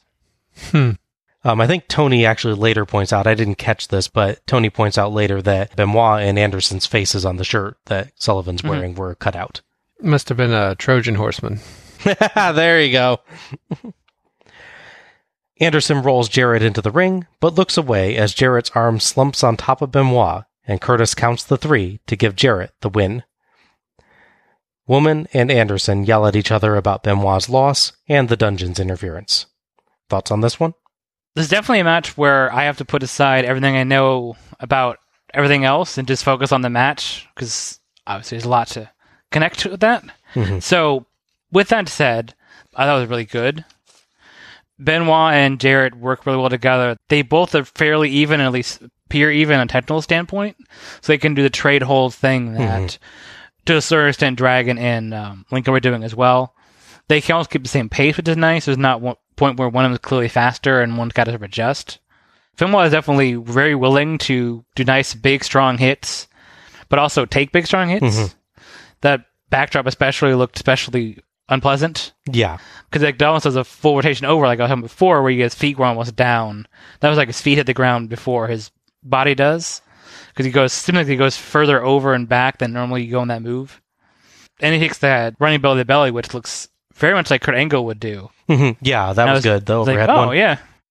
Best and worst thing for me is the no DQ part of it, because they make a point of being no DQ, so they can do the top over the top rope toss one time, but then they don't use weapons. No. But then they also make a point of tracking the referee from everything going on in the ring, which includes both the DDT to Jarrett and the tear shot to Benoit, as if him seeing it would somehow affected things. That's true, yeah. I don't know that I'd necessarily say that the intent of Hugh Morris and Konnan is to distract the referee. I think it may be more of a we're coming for woman, Mhm. and it just happens that the referee's in there in the story of the match anyway. Could but be. yeah, it is a little funny that it's like it doesn't matter if the ref sees this finish; Yeah. it's no DQ match. as obviously you know by now, I don't like cheap finishes like this, but this is like the best version of a cheap finish because they clearly, I'm guessing Sullivan especially, uh, had to say in booking how exact all this timing goes down because you have to have the interference, you have to have spot on the outside, spot on the inside, and roll in just the right way. The only thing kind of cheap about the way they do that is so Arn to the DDT guy rolls in the ring and decides to just stare at the ground. I guess Yeah, kinda looks catching his breath. Yeah. he's staring just straight down, so he can't see that Benoit is down to roll him in there. That's the only negative. Yeah, And maybe he could have found something like just you know turn away and taunt the crowd or something yeah, like that that. would have been fine. But He has to not. He has to not see it. Again, I get Yeah. that, but it's yeah the way he does it, it's like he's super winded from doing one move to the guy. Yeah, the timing on that load, like you said, that is brilliant timing. Yes. He literally hits the DDT exactly as the chair hits Benoit, Yes. which is amazing. Rewatching it, you can tell Jarrett rolled and his, his hand just sort of flops over. Yes. there is no intention on his part. He's he is unconscious, but it's just Just, Yeah. yeah, it just f- uh, followed over right into place. It's not even like he just puts an arm over afterwards. It's part of the rolling itself. mhm. So I mean, I really wish they hadn't done all of that. I kind of wish they had a more clean finish to everything. Especially given this no DQ, anyways, you had no need for some of this stuff. But the actual match itself, up until that point, is really well done. I don't give Jarrett enough props overall. I think, but seeing that one dropkick he does is really good. Oh yeah, yeah. I was going to mention that too. Yeah, he has an excellent, just really beautiful, smooth dropkick that just the, the height on it, good height, yeah. tactics, yeah. yeah, absolutely. But yeah, it's a really good match. I just I kind of wish they had done so much excess stuff at the end, as well as they did it. I just wish it wasn't there. Okay. I thought this match was all over the place. I usually get distracted when there's all kinds of extra things going on the whole time. Sure. You know, I did like Jarrett um, in that, you know, he definitely had some either slick or powerful moves, a lot of variations. If you can look past the straps, it's still it's a good deal. I honestly, the first time I watched it, I didn't even know that there was a chair hit or anything like that. I, like you see, a, like a, just a sliver of wood Yeah, yeah. flying across the mat, but it's like only like what in ten percent of the shot. So I had I was like, what's going on? like, Yeah. Like after the pinfall, I went back about you know thirty seconds or whatever and figured it out. And they replay it nicely. Mm-hmm. Yeah. Well, I didn't even wait for the replay. I was Yeah. like, what, Okay. what went wrong? Gotcha. You know, there was a lot of interference by women. And the one thing I don't get about this no DQ is like, you know, it's like one of those um another match where it is like there's like weapons everywhere. Like I'm thinking of Cactus Jack here. You know, like you just basically beat the crap out of each other. Um, with the no DQ, does that also go towards like Benoit was putting his legs on the uh, turnbuckle or on the on the ropes to like you know hold his pin or whatever thing? Do they That- still ask you to break? That varies, honestly. Yeah, that varies. I mean, basically, I, I think basically a lot of refs will still ask you to break, but then if you don't, they just can't do anything about it. Right. They just won't continue counting. That's that's one thing that they can do is the ref can't force you to not use the ropes, but he can refuse to like count a pinfall or something if you're using the ropes still. He just can't DQ you. But if the guy's giving up, I think that'd be a different thing. I mean, sometimes refs will physically move your feet off the ropes in some Yeah. cases, but it's it's so variable on that. Okay. And despite the ar- Arnwardness, you know, when he walks in in the first time and they they exchange that glance or whatever, I'm like, no, he's still on his team. You know, like I never. they and they tried the, the announcers tried to build some sort of tension or whatever. Yeah. Well, cause, you know, because he I knew that was going he to sort of happen. brushes past him is the idea. And they and Arn and Flair have such a long relationship that it is, I think, legit for them to question. Okay, wait, Flair likes this guy. Will Arn, whether he actually likes him or not, still go with Flair's interpretation? But yeah, I, I, I get what you're saying. Yep. Well, it was an interesting match, but honestly, I was I was so happy about the matches that came before it. It was like it was still pretty good. Like I didn't like the finish. Mm-hmm. I thought it was interesting that they just counted out because his arm was up, one shoulder was higher than the other. Essentially, one arm was across. That's mm-hmm. about it. Yeah. He sort of rolled it, rolled his arm into the right spot. Yeah. Yeah, so it was an interesting finish. I'll give you that. And, and without going back and looking at the chair chair hit, I was like, "What's going on?" Yes. Yeah, I thought this was a pretty nice match. Had a hard fought and often hard hitting feel, and was quite emotional. Several times, Benoit mocked Jarrett when he could have had a chance to deal real damage or to beat him. And Jarrett started out strutting around and showing off, but later he just fought and fought hard as he got angry about Benoit's treatment of him. The no DQ stip I thought was used pretty well, uh, with Benoit and Woman frequently making use of it to do some extra damage, but never really overdoing it. It never feels like Jarrett's situation is totally hopeless, just like Benoit has more freedom in how to turn things around if Jarrett starts getting the upper hand. Right. Like you guys, or more like Al, and, and uh, I'm rather torn on the ending. It's very well performed with perfect timing, as we mentioned, but like you said, it doesn't make a lot of sense why Anderson just looks away after rolling Jarrett Yeah. in the ring. And in all honesty, I don't like the idea of the ending still. Just like you, I, I really wanted this to be a solid ending to this match because it, would have it had been quite good. Yeah. So I guess what I would say it's it's it's a well performed bad idea. Yeah. I don't think it hurts the match that much overall. I started out thinking that I wasn't going to like this one, but it really won me over as the match went on. Yeah, I agree. It did not win me over. No, No.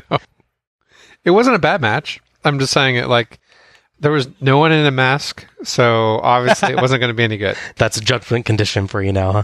Mask. Yeah. As as you mentioned in the previous show, sadly Benoit was unmasked back in 1991 Yeah. so, by Liger, so he couldn't wear his mask to mm. be Wild Pegasus again. It's a shame. I know. It's okay. One day you'll get to experience the greatest luchador of all time, La Parca. He will come, and you will be happy. Okay. Al loves La Parca. It's like it's like Arn Anderson level love that Al has. I need for, a- I need for a La La shirt, You bud. do need a La Parca shirt. What, what are you doing? I got an Arn Anderson shirt. Wouldn't you wear like a La Parca parka? Yeah, yeah. John John's theoretically got a mug. Did you get that? Did you get it, John? Yes, I did. I, I meant to thank you for that. I need to post that. Yeah, John's got a Jushin Thunder Liger mu- mm-hmm. mug now, so he and I have something for our guy that we're really happy about. You got to get on the ball game. I mean, I have a Mysterio mask. I just don't wear it. I actually do. It's at home. So now do we have a swag page? But, we, we we should, I guess. Did you get? Oh, did you get my random box of things I sent you as well? I got squirrels. Yes. Yeah, that was what I got you. Yeah, And is that squirrel night from like Burger King? yeah. Okay. Burger King and. McDonald's. It was for um Night of the Museum too. Thank you, Al. Okay. They will continue in the story of the dissension in the Four Horsemen, leading to a match Super Brawl, which unfortunately is Jarrett and Mongo. So the quality is probably going to drop noticeably. A little bit. Speaking of, Yes. here comes Mongo. Mean Gene comes down to the ramp to try to get an interview with anyone involved in this match. Gene's mic is working very poorly. Yeah. Anderson brushes him off, as does Jarrett, and even Benoit and Woman. Fortunately, horseman Mongo McMichael is there with his wife Deborah, who wears a beauty pageant queen sort of outfit with Queen of WCW on a sash to shine some light on the situation. Yes. You want to talk to a horseman, baby? Well, here's some horsemen. What do you got to say? What about Benoit? Arn Anderson coming in. I mean, things are very unstable right now. I think this group could go up in smoke. Let me hear, listen, baby. I'm here to tell you how it is, which means if I tell you a mosquito can pull a plow, hook him up. Listen, baby, I've been a winner all my life. I know about that. Do you understand that? And in a little town called Chicago, if you didn't measure up to my standards, you got your butt run out of town with a bus ticket and an apple in your hand. Now, Chris Benoit, baby, that woman's got you weak in the knees and addled in the brain. What's wrong with you? Double J got served up to you on a silver platter like a dead man and you can't beat him. I don't know what else to say. I know what to say. Steven! Wait a minute, wait a minute. Hey, you zipper heads, shut your pie hole. A lady's trying to talk. Loudest booze on the show right there. It's amazing. You know, there is a way to humiliate winner. I mean, just like you said, I was a winner, and Jeff Jarrett is a winner. I mean, Jeff Jarrett is definitely horseman material. Now, those other, those two other things, you know, like Chris and Nancy, I don't think so. That girl has been rode hard and put up wet. Pl- Please, we are on the air. You can't. Oh yeah. Well, you know, enough about those losers. Let's talk about a winner like myself. I mean, I know all you guys out there really wanted me under your Christmas tree, but you know what? It's not gonna happen because I only have eyes for my Stevie. Hey, hey, hey, hey. That's that That's right. So you're gonna have to settle with your plump little wives and your boring lives because I'm definitely too much woman for you guys to handle. Happy New Year! Come on, we're through talking to him, baby. Not right at all. All I can tell you, Tony, Dusty, Bobby, gentlemen out there, there is definite trouble as far as the four horsemen concerned. Woman, And Chris Benoit may be at the root of it. Let's go back to you. Oh, what a mess this segment was. We get significant audio difficulties that make it really hard to hear, and Mongo and Deborah are not exactly terrific promos to begin with. I do think Mongo gets across the idea of the storyline pretty well, that the Horsemen aren't the elite force they usually are, in part because of this distraction with Benoit and Woman and their feud with Sullivan. But that's in between weird statements and a lot of self promotion. I mean, I know everybody does it, but Mongo and Deborah kind of seem to focus on themselves here more than I'd expect when they're commentating on someone else's storyline. Mongo's still kind of oddly entertaining to me, though. I don't know. I think they knew the mic wasn't working, so he had to just yell to the crowd. Yeah, so kind of stall a little bit when uh, to get the crowd booing so that the mic can work for her. Mm-hmm. They, that that that's a nice. Yeah, that's a good point. And he was just trying to pick up, you know, whoever had some level on their mics, they would get picked up and basically project. And I think that's why he comes over as a little bit over the top. Deborah, I don't know. She sounds like she's trying to deliver rehearsed lines regardless of crowd reaction, and while she kind of manages the character side to some extent, it doesn't feel like a natural interaction with Gene, really. She reminds me of like one of those tour guides that are on the like when you go into Islands of Adventure or something or some theme park where they explain things and then like giving exposition before the trip goes wrong. Yeah. like like the, it's very rehearsed and, and formulaic and you know she's just snarky for whatever reason. Or Yeah. the uh, the guy that's driving your boat in the Jaws ride, and he's constantly surprised that the other boats are attacked, and he's got to pull his, his gray launcher and bite the shark. That level of acting. Yes. So no, all in the show, there's three moments where the camera is or cameras are just not in the right spot right away, and two of them are in this section. because the first is the one where they you get none of the chair shot to Benoit on the main camera they use. On the replay, you see it, and clearly the other camera guy, the guy on the step, gets it, but the main camera doesn't get it. Then once the segment's beginning, when they're in the wide shot where you can see people walking past Gene, you can clearly see Mongo and Deborah on the other side of the screen Getting ready. in the far wide shot. I'm, I missed that. But yeah, they're just on the edge of it, like looking around the corner and waiting for their cue. it reminds me of other Starrcades. Uh oh. the one oh yeah, like Starrcade One, where Dusty's mic wouldn't work at all. That that first promo. Did the same promo twice, yeah. Yeah. Well, if you read his lips, you can tell what he's saying. Thank you, Gordon Solie. Tony and Heenan review the match ending, and everybody enjoys a good chuckle over Morris getting booted in the nuts again. Heenan is disappointed in the Horsemen after Benoit's loss. Tony throws to a video package focused on Sting, saying that the last time he saw Sting, he was sure that Sting was NWO. For life. Showdown we've been waiting for. What does this mean? Sting definitely went off the deep end. We know you've got a lot on your mind, Sting, but you realize you're already wearing the NWO colors. You're wearing black and white. So are you. We're sorry. We need you, and we want you back. Don't do what you're doing. I see Sting over the mountain. He's dropping our people. He comes up, sneaks up behind us, and drops him.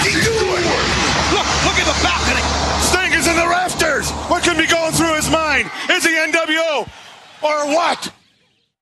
I'm not NWOL. I'm I'm AWO, the Anderson World Order. Oh, okay. Through some intentionally distorted audio, we hear Sting being invited to join the NWO, Lex Luger apologizing to Sting and begging him to return, and the Steiners blaming Sting for attacking them. The video, meanwhile, shows Sting attacking both NWO and WCW wrestlers, most notably the fake NWO Sting, who was responsible for WCW originally doubting Sting's loyalties. It's short and a little weirdly put together, but it does get across the general concept of what's going on with Sting at the moment, at least. I actually really liked them including Luger's apology in this. It's a nice use, again, of the Sting and Luger year long storyline. Mm-hmm. Luger doubted Sting back at the War Games match Yeah. and told him off to his face, despite how often Sting had stuck up for him over the past year. And his apology here keeps that relationship front and center with the question of whether their friendship can now be repaired. Any Steiner promo, Rick or Scott, already sounds a little weird from their Yes. delivery. So when audio distorted, it sounds even weirder. It was very strange, yeah. I had no idea what I was watching. yeah. It's kind of confusing, the, the way they put it all together. And I, I was going to comment that he does look like the crow, but you already mentioned that earlier. Uh, uh, you know, like I was I was I was going to ask, did you if you if you had recognized that? But yeah, so Brandon Lee. Yeah, yeah. Um, from what I'd read, that was a suggestion actually of Scott Hall, yes, that's right as well. Who also you know the Razor Ramon gimmick was famously based off of Scarface. So I guess uh, Scott Hall just big movie fan. Well, So- and if he didn't have the the black makeup in it like he did, I would I would have guessed Michael Myers. Yeah, I could see that too. Yeah. Yeah, I mean, it would be cool if he had like a Spock or not a Spock, um, Shatner. Shatner. I don't know what Shatner make- makeup looks like. Yeah, Yeah, that's the crow sting thing is definitely very on the nose at first when he starts doing it. Mhm. They definitely tone it down as far as being directly from the comics and film. I do appreciate he at least keeps the scorpion iconography. Yeah. like his on his shirt and stuff too. So I mean, I, I guess it could be just a video package and everything, but like you know, like Stings just got dark. Yeah. If you see the overall year long storyline, it, it feels more like a slow burn type of Yeah. thing. So it's it's interesting going through the shows this way. We're like, oh, that's a sudden shift. Why is Sting suddenly the crow? Yeah. Our next match is The Outsiders, Kevin Nash and Scott Hall, with Syxx, versus The Faces of Fear, Meng and the Barbarian, with The Mouth of the South, Jimmy Hart, for The Outsiders WCW World Tag Team Championships. The referee for this match is Nick Patrick. So 1996 would be a very big year for the World Tag Team titles. The highly contested and actually have numerous champions. There's like four or five notable teams that win it over 96, um, leading up to not Hall and Nash win it. Harlem Heat gets a brief reign with it. The Steiner brothers do, and of course, Public Enemy gets a brief run of the tag titles. Everyone gets their chance. Coming into this this show specifically, the outsiders would win the tag titles and then take them to the dark side. Although strangely, they never spray painted their belts. Yeah, that was a little strange. The world title, when they win it, they spray painted NWO, but they don't do it with the tag titles. Any of the belts, eh, they don't. They Yeah, don't spray that's paint the only for the world title. Hogan must have a contract. Only I could spray paint belts. I guess so. the Faces of Fear are an odd choice for this because I don't think they're really good guys at this point in the story. They're sort of tangentially part of the Dungeon of Doom, but it's basically just anyone that's not the NWO is a face as far as the booking goes. Clearly, based on the crowd reaction, it's definitely more the other way around. This this card at least seems very pro NWO, Mhm. but they're they're not supposed to be. They're supposed to be that Face of Fear are going to be the big tough challengers. They're going to steal the tag titles back and put in the right hands. Ah, the NWO theme, bane of my existence. it isn't necessarily an awful theme song, but you just have to listen to it so often during this period that I have grown to hate it. It's not so bad on this show, but there are shows where it plays a simply ridiculous amount of times because of the sheer number of NWO guys with matches on the show. It's even worse when they also win. Oh yeah, It's like you went on a three hour road trip through an area with a terrible signal and only remembered to download one song to your phone before leaving. No matter how good the song is, you're going to hate it by the end of that drive. it's okay. It's okay. I'll, I'll sway you with a truly epic mix of this and Palm Circumstance. Like mega mix them together. I think it'll sell you back on both of them. No. You throw in Zoot Suit Riot as like a third. Ooh, nice. I like that song. It's a good song until you listen to it thousands of times. Yes. Not thousands, but yeah. Sign in the crowd. Welcome to Hall and Nashville. Okay, I'll give you that one. Less okay is the guy right behind the one holding that sign with a freaky rubber Hogan mask, who oddly chose to dress mostly in Hogan's NWO black and white, but also put the red and yellow Hulkster shirt on over it. Choose, man. But seriously, I'm going to see that mask in my nightmares. I'm glad I missed that. Yeah.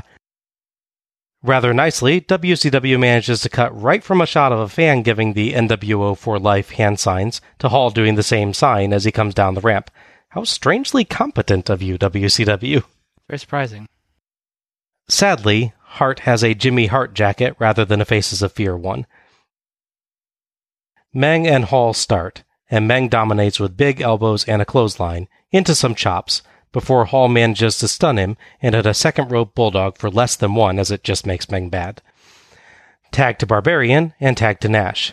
We get a diesel chant. Nash gets several big forearms and knee strikes and a charging elbow, but Barbarian counters a second and chokes Nash and hits chops on the corner. Go, Barb, go. Patrick warns him, and Barbarian gives him a look, so Nash clotheslines him from behind, only to be clotheslined by Meng. Meng and Barbarian beat Nash down, and no sell a double noggin knocker, hitting double headbutts instead before Meng finally exits. Barbarian side slam for a very slow two count. Yes. Nash dodges a second rope elbow and drops Barbarian on the top turnbuckle. Barbarian is stunned, and Nash distracts Patrick for Hall to clothesline Barbarian. Meng protests as Patrick asks, What happened? Nash lands nice big rotation forearms in the corner and a boot choke. Patrick warns him, so Hall lands another clothesline. Tag to Hall, and he hits great punches, but Meng grabs him by the hair, drags him to his corner, and beats him up with Barbarian. He fights back, but eats a Barbarian big boot, and Patrick even sympathy sells. Gotta goes, oh! Yeah. I know that too. Barbarian covers, but Patrick suddenly finds it necessary to warn Jimmy Hart about nothing, so it gets a slow two. Much like Bobby Heenan, I have to admit this is a little suspicious, Al. I, it's, I am. I'm getting uh, my doubts. It is, You know, I don't want to believe it, but yeah. it's possible. I don't know. Keep the faith.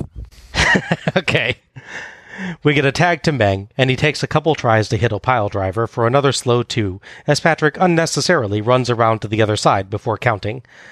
The Faces of Fear trade off beating up Hall, and Barbarian oddly goes for a pin while he's not the legal man, so Patrick justifiably won't count.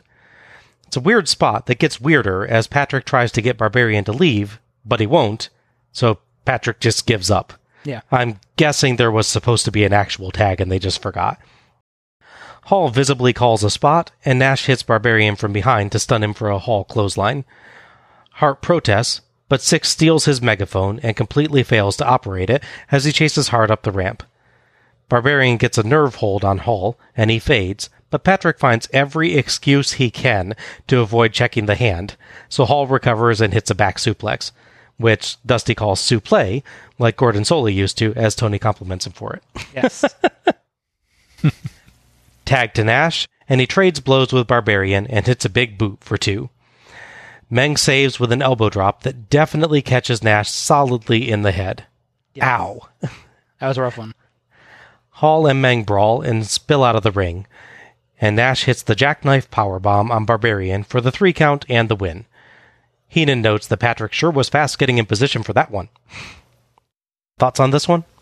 My description was it was a rough and rugged match. Mhm. This is a pretty generous but also honest assessment of it. Uh, strikes definitely felt very real. Definitely a lot of oomph on everything. Mhm. I do have a question about the psychology about what is and isn't um, sold in the match. So, if you headbutt them against each other, they feel nothing, and they headbutt you, they feel nothing. Mhm. But you drop their head on the turnbuckle pad to the same area they're headbutting with, it stuns them. Yeah. Okay, I'm just trying to. And boot to the face also, again, the same area they're headbutting with, stun them. It just tells you just how hard those moves hurt, Al. Electric fencing.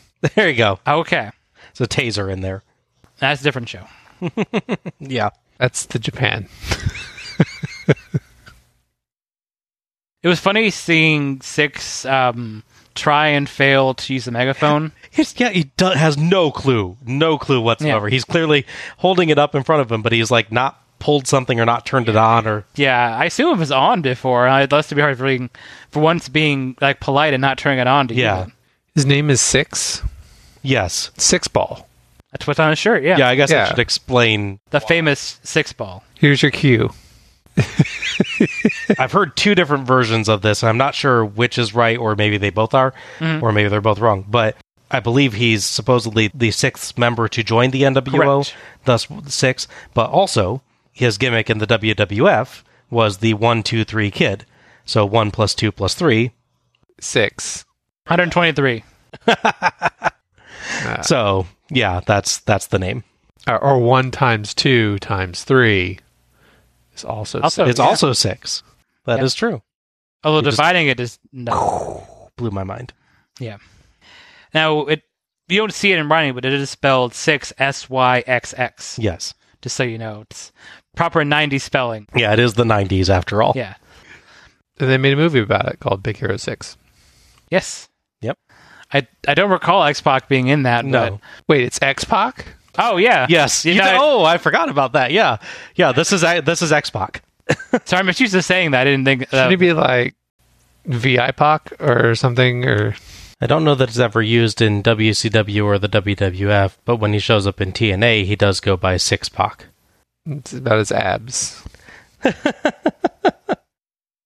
my biggest problem with the match, honestly, besides the fact that it's so focused on Nick Patrick, like he's the second competitor, yeah, in this, is the fact that the finish feels very abrupt to me because they're fighting and it seems very even, and then it's just, oh well, they've run to the back, so I'm just gonna boot him and do the power bomb and win. It's very much the okay, everybody get in. It's time for the finish thing that we saw Yeah. all the time at what was it, uh, '89? Oh yeah, yeah. Yeah. It's not that I don't, I'm downplaying that move because especially on a guy his size, it is pretty impressive he does the move. Mhm. But it's just like no build up to it, and it's just boot him, lift him with ease. Guy doesn't struggle at all, falls down and pinned. Yeah. It just feels very abrupt and doesn't seem to fit the story of the match. That they're these people they're fighting them at every turn. It's just nope, I can do it right now. Yeah. Yeah, I'm agree with you there, Al. It seemed like they had, you know, a bunch of holds or lulls in the in the action right before the end. hmm Another tag match. Wait, this is the first one. Yeah. Yeah, yeah, Yeah. I was actually going to be disappointed. I was like, well, you know, they've had these one-on-one matches. You know, the cameras, you're going to get in all the action. I thought this is going to be one of those things that's going to be drawn out and slow, and it was not that. No, that's true. There was a lot of. I don't know if they even actually tagged. I think they're just every time they got them in the corner, everyone just basically beat up on each other. Yeah, Yeah. they definitely don't tag that last time, but also neither do Hall and Nash. So hmm I was impressed with the barbarian. Yeah. it was nice. He's like uh, like a proto Jason Momoa, yeah, yeah. I can see that. Yeah. uh, the Aquaman template. yeah. Yeah. I think we got him on one show. I think one of the Battle Bowl. I think. we got him fighting superstar Billy Graham back on '85. Oh, we I did, that's right, yeah. And then he was, I believe, on one of the Battle Bowls as well. Yeah, I forget which one. But I'm, I'm getting like an Undertaker, Big Show, all kind, you know, big person Mhm. vibe. I guess like he fits that archetype. Yeah. Uh, even the hairstyle. I enjoyed the match uh, a little bit, but I did not like it when it went to like a grinding halt in the middle where they were just kneeling. Yeah, Yeah. there was a lot of kneeling. Yeah.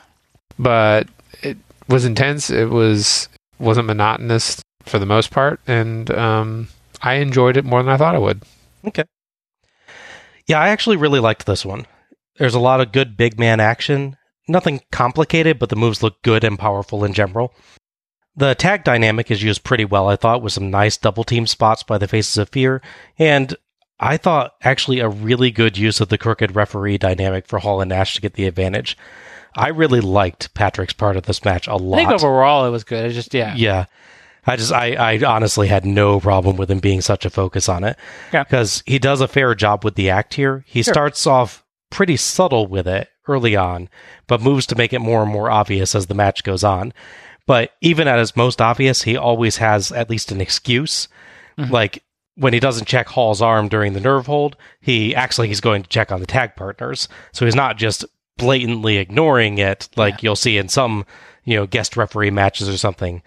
So I, I, liked it better, even though it was still an obvious ploy. Mhm. It does feel kind of weird, though, that when Barbarian or Meng do something that actually would give Patrick a pretty good excuse to DQ them, he doesn't. True. So, still, I really enjoyed this one. And this has been a really good night so far. One thing I will say with this match, um, I think it maybe balance it fairly well. There's weird smatterings of it being like a real late '80s old school mentality. Like not 100%. It's not like it's um night and day situation but like with Face of Fear versus the Outsiders, but I mean, you have them basically playing a softened version of the Crazy Savages characters. They don't lean too far into the integral head thing other than the one spot. It's definitely a toned down version of that thing we saw before Yeah. with the Samoans and stuff like, and other versions like that. And even if you, I should mention this, um, they imply that Barbarian was loading his boot up for a super kick. I'd forgotten about that. Yeah. That's a very old school thing you do. You like apparently if you stomp your boot like like three times usually, I think is how it works.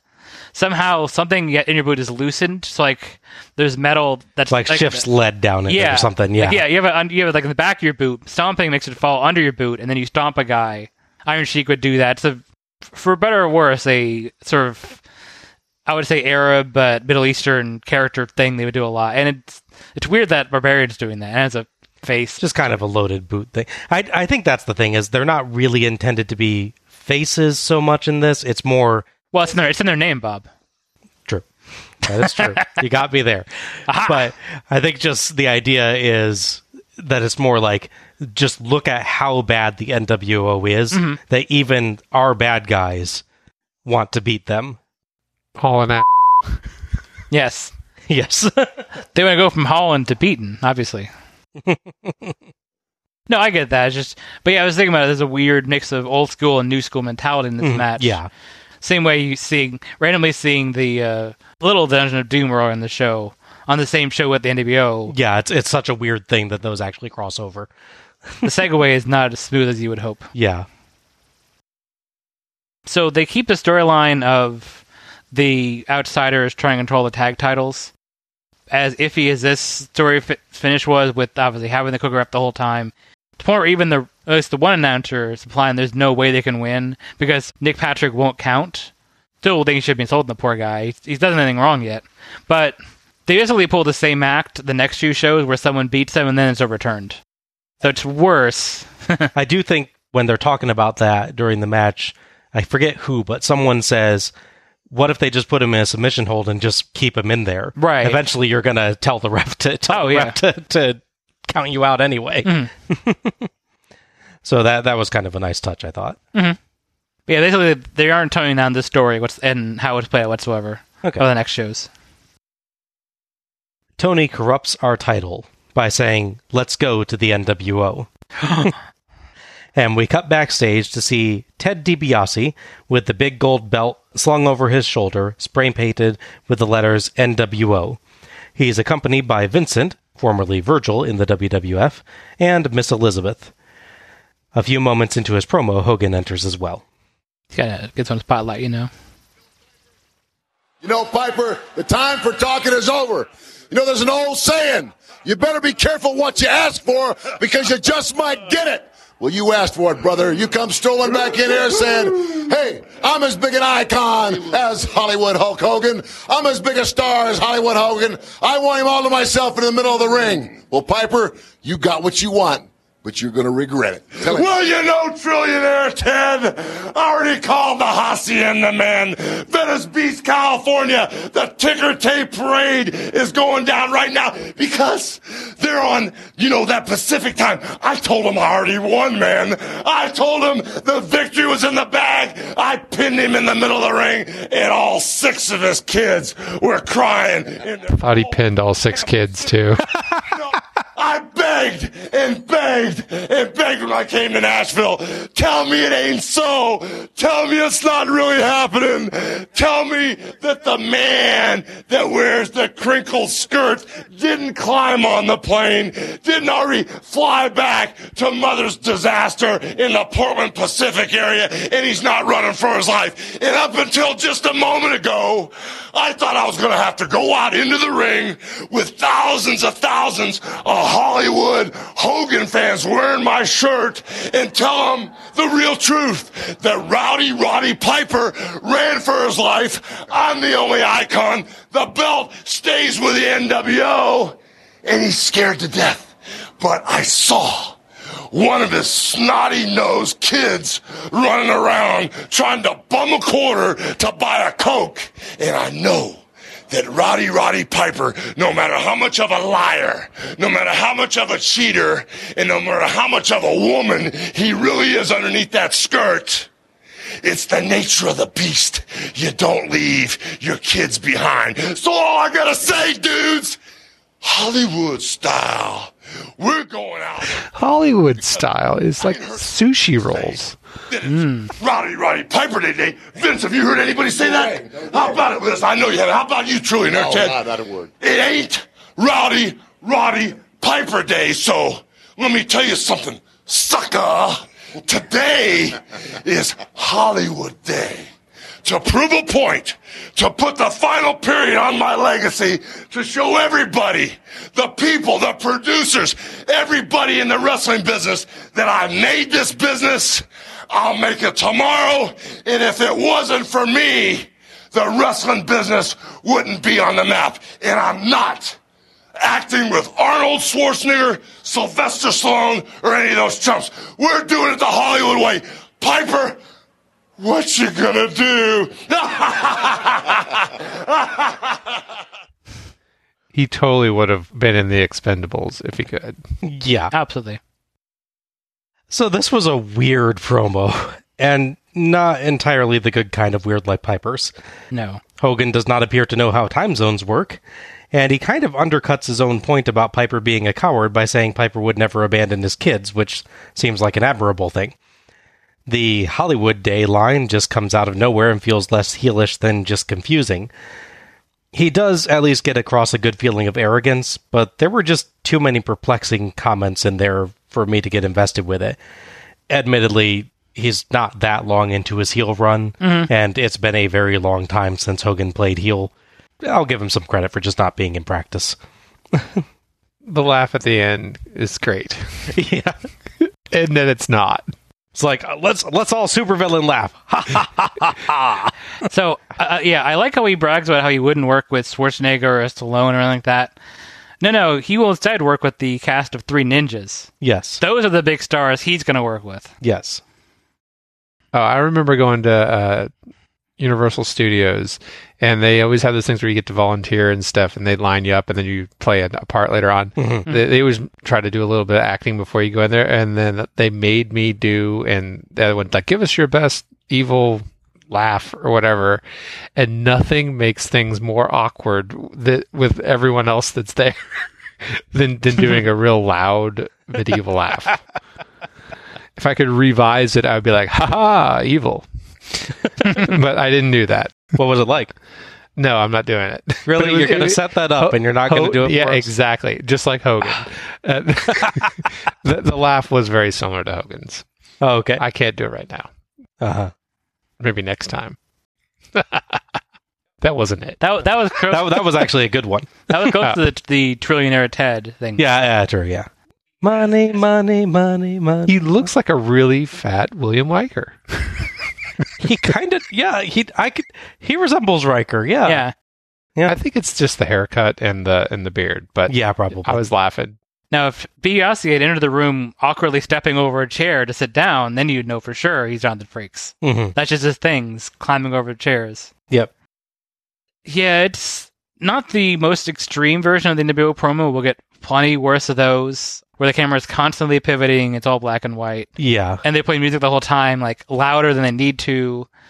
They haven't gone quite full insane yet. It's just them in front of a black like backdrop taunting Piper. Yeah, Yeah.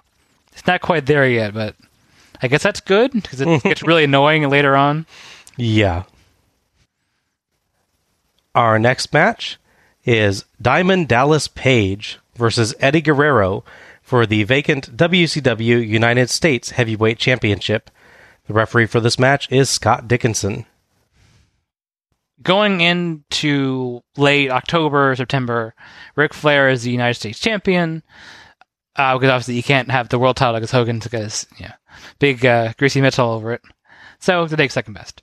Um, fortunately, he's legitimately injured during a match. I forget which match it is.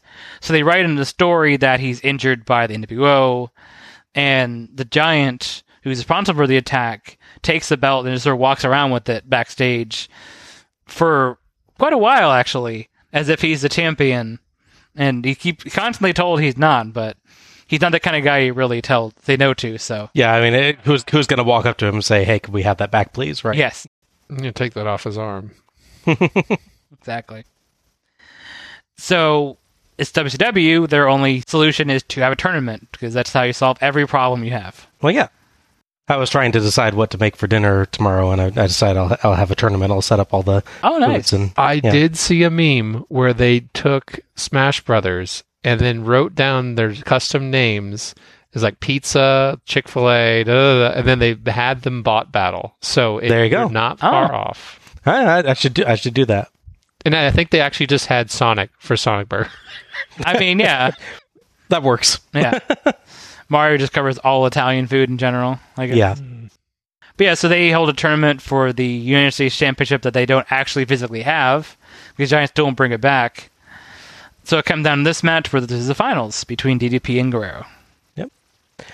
I believe they actually um, do have a belt now. They've made a new belt because Yes. Giant still has the old belt. When they started to have the tournament, they didn't have a belt. That's what Yeah, my point yeah. was. DDP, who we haven't seen in many years, I think was it the first Battle Bowl or Yes, the second? first I can't. First one, yeah. Yeah, yeah. DDP and his comically large cigar enter to a really obvious sound alike of Nirvana's Smells Like Teen Spirit. They haven't taken it absolutely note for note, but this is an incredibly clear ripoff. It's the Arachnaman of music. and yet somehow, yeah, there's no issue with this. I bet that this would be the kind of music W Network would not be paying for and avoid lawsuits, but no, I guess it's still yeah. here. Yeah, it's it's it's strange. They could ha- Jericho's music half the time, but not this ever. Yeah. Eddie Guerrero is wearing his white and red sparkly jacket again, but this year he's got the matching white and red tights. I was really hoping it'd be hanging in the background during Piper's promo. Just That would have been keep great. the theme from Night Night Five Yeah. Arcade. Guerrero gets the better of an initial exchange, sending DDP flying with an arm drag. Tony notes that DDP got help from the NWO getting here, but Dusty builds up DDP's diamond cutter. Heenan mistakenly calls Guerrero's frog splash the jackknife splash. Mine's still on Nash, I guess. Still a better name. It, it's it's actually a pretty decent name, yeah. DDP slaps Guerrero, but Guerrero tackles him into the corner and slaps him right back. Nice. Mm. DDP lands forearms, but Guerrero dodges a knee and lands a forearm and dropkick to knock him through the ropes. Dusty points out Guerrero was going for the dropkick first, but DDP was coming in too fast, so he hit the forearm first to set it up. Nice touch. Guerrero whips DDP to the barricade outside, but DDP pokes his eyes and hits an elbow before slamming him into the steps. On the apron, and DDP clubs Guerrero in the chest as some fans chant DDP.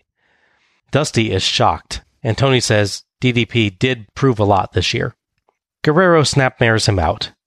Pretty cool uh, moment there. But puts him back in and launches himself over the ropes onto DDP for two. Guerrero works DDP's arm. DDP pulls the hair, but Guerrero returns the favor. DDP charges, so Guerrero ducks and DDP spills out of the ring. Guerrero dives over the top rope to land on him. Back in, Guerrero lands punches, but DDP dumps him on the top turnbuckle and top rope and gets a nice pile driver to cheers. DDP beats Guerrero up and hits a smooth suplex for two, yelling at ref Scott Dickinson about the count. Abdominal stretch, and DDP uses the ropes. And some of the crowd actually defend him when the ref asks. Heenan lectures on the finer points of cheating by noting that his leverage would be better if he used the second rope instead of the top. Tony proposes a Heenan book of cheats, which Dusty loves. I'd buy it. Absolutely. DDP elbows Guerrero in the ribs, but Guerrero gets a sunset flip. DDP tries a punch, but Guerrero slides away and small packages him for two. Dusty says DDP was a little disorientated. DDP neckbreaker and back to the abdominal stretch, but Dickinson catches him using the ropes, so DDP shoves him. Dickinson drives him all the way across the ring, threatening to DQ him. DDP gives up and goes back to elbowing Guerrero in the head. Guerrero tries his own abdominal stretch, but can't quite lock the hold in fully with DDP's height advantage, so he rolls DDP up for two. Guerrero ducks a clothesline, but DDP whips around for a second monster clothesline to take back over. It's very good to sell there. Yes, bam. Mm-hmm. DDP shoulder block as Heenan jokes that Guerrero's gut hurts like he just ate some of Mrs. Guerrero's chili. Poor lady and her He chili. is, he is always on that during this period. Guerrero dodges a second, and DDP hits the ring post. And Guerrero whips his leg out from under him so fast he, he lands on the back of his head. Awesome spot. Guerrero sends DDP butt over tea kettle with a monster European uppercut. Heenan says if his boots weren't tied, he'd be out of them right now, and it takes Dusty several moments to get it. yeah, it's weird that that's the expression he's not heard of. yeah, much like playing possum last year. Yeah, yeah. that sounds like a thing he would be he would use all the time. Yeah. Suplex by Guerrero gets two. Back suplex sets up the frog splash, but DDP mostly dodges. Guerrero's knee still clips him, as Tony points out. Yeah. DDP crawls over for two. DDP power slam for two. Huge DDP gut buster, and he goes up top, but Guerrero hits the ropes and he crotches himself. Guerrero climbs up with him, but DDP punches him down, then jumps off, but Guerrero catches him with an atomic drop. Small package, backslide, and counter of the diamond cutter into a backslide by Guerrero for two each. Guerrero wins a slugfest, but DDP hits an amazing spinning power bomb for two and three quarters. Mhm. it leaves Dusty flubbergasted. DDP and Guerrero knock heads on a whip, and Guerrero falls through the ropes. Dickinson checks on Guerrero as Syxx, Hall, and Nash come down. Syxx distracts Dickinson, and Hall hits the outsider's edge, a crucifix powerbomb, on DDP. Nash did nothing. I'm not sure why he came down. Just support. Oh, there you go. You got it, buddy. You got it. Unaware, Guerrero gets back in and hits the frog splash on DDP for the three count and the win. Jackknife dive. Yeah, jackknife, di- jackknife splash. There you go. Eddie Guerrero is the new United States champion. As Guerrero celebrates unaware in the ring, we see Nash and Hall on the entrance ramp. See page, Nash says, you should have joined. Guerrero spots the NWO and seems to understand what just happened, so he drops the belt. Nash, Hall, and Syxx charge the ring, but Guerrero boots the top rope into Nash's crotch and fights off all three NWO members for a time until Nash finally recovers and clotheslines him down. The crowd hurls trash as the NWO beats up Guerrero. Syxx finishes off with a kick combo and steals the new U.S. title, and Hall taunts the still barely conscious Page. Thoughts on this one? This is a really good match for the most part. The chemistry between Guerrero and DDP is really solid. Mm-hmm. As I mentioned, they they know each other very well, so they have the benefit of experience, so they can try new moves. And I'm, I'm sure if I went back and watched all their matches like before this, I would see repeated spots, so you can see them sort of getting the timing right and say that power bomb, for instance. Mm-hmm. Even simple stuff like diving at the right time out out the corner or something like that. It definitely builds them up both very nicely. Mm-hmm. I like that DDP is definitely getting face reactions from the crowd, but he's not letting fully change his character. Yeah, Mostly because I'm sure he wrote a 20 page book explaining how the match is going to play out. He, probably. that's just his style. He was not going to deviate from that, at least not in any major way. So he still plays heelish with what I felt was a very long abdominal stretch. He did little things like grabbing the ropes and that, but was it me or did that feel really long? I didn't notice that honestly. I Really? felt I, I felt he was doing so much with it mm-hmm. that I was I was totally cool with it. I mean, I know it's not a bear hug, but I just figured that I felt longer than a normal abdominal stretch spot to me. Anyway. Yeah, just I I don't know. For me, it was just doing so much. It Oh, yeah. And stretching prevents injury. Yeah, It's being helpful, although it should- should be before the match, not during. But yeah, hey. Work it in when you can. No, yeah, that's true. That's very true. Obviously, you know my issue is going to be, which is the finish, because it's a lot of NWO nonsense being involved there. So Dickinson's already outside with Guerrero, and Syxx has to also be over there to make extra make sure they don't turn around. Yeah, I don't know why they necessarily needed him to go over if you'd just done enough with Guerrero. Right. So, and he's looking away and, of course, temporarily deaf, as all refs are when their backs are turned. And so, this isn't as extreme degree as we got from Starrcade 95, where the refs looks away for five minutes, suddenly uh, Ric Flair's head has exploded with blood and all these people are down. yes. It's not that extreme degree, but what does the ref think happened? Well, I, I actually have a point on that. Okay, that go ahead. When they knock heads, DDP actually does go down from it. Huh. So I could actually see, again, we have to ignore the deafness thing, but uh, that's for basically any interference spot. Sure, ever. sure. But I could actually see both the ref and Eddie Guerrero thinking DDP just never got back up from that. They knocked heads and DDP was just down from that still. Just Eh, Okay. because of that point. So, It's maybe better than other instances where they're clearly both fighting and suddenly one. oh, yeah, yeah, absolutely. Okay, so fair, fair, fair play. That maybe covered a little better. But I just really wish they could have let it be a clean finish.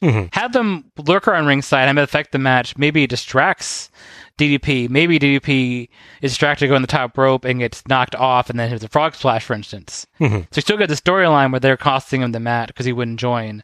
But not as blatant as they have to come in the ring, do the move that knocks him down, and then get her to come in, his second move, and get was basically half a victory. Mhm. Yeah.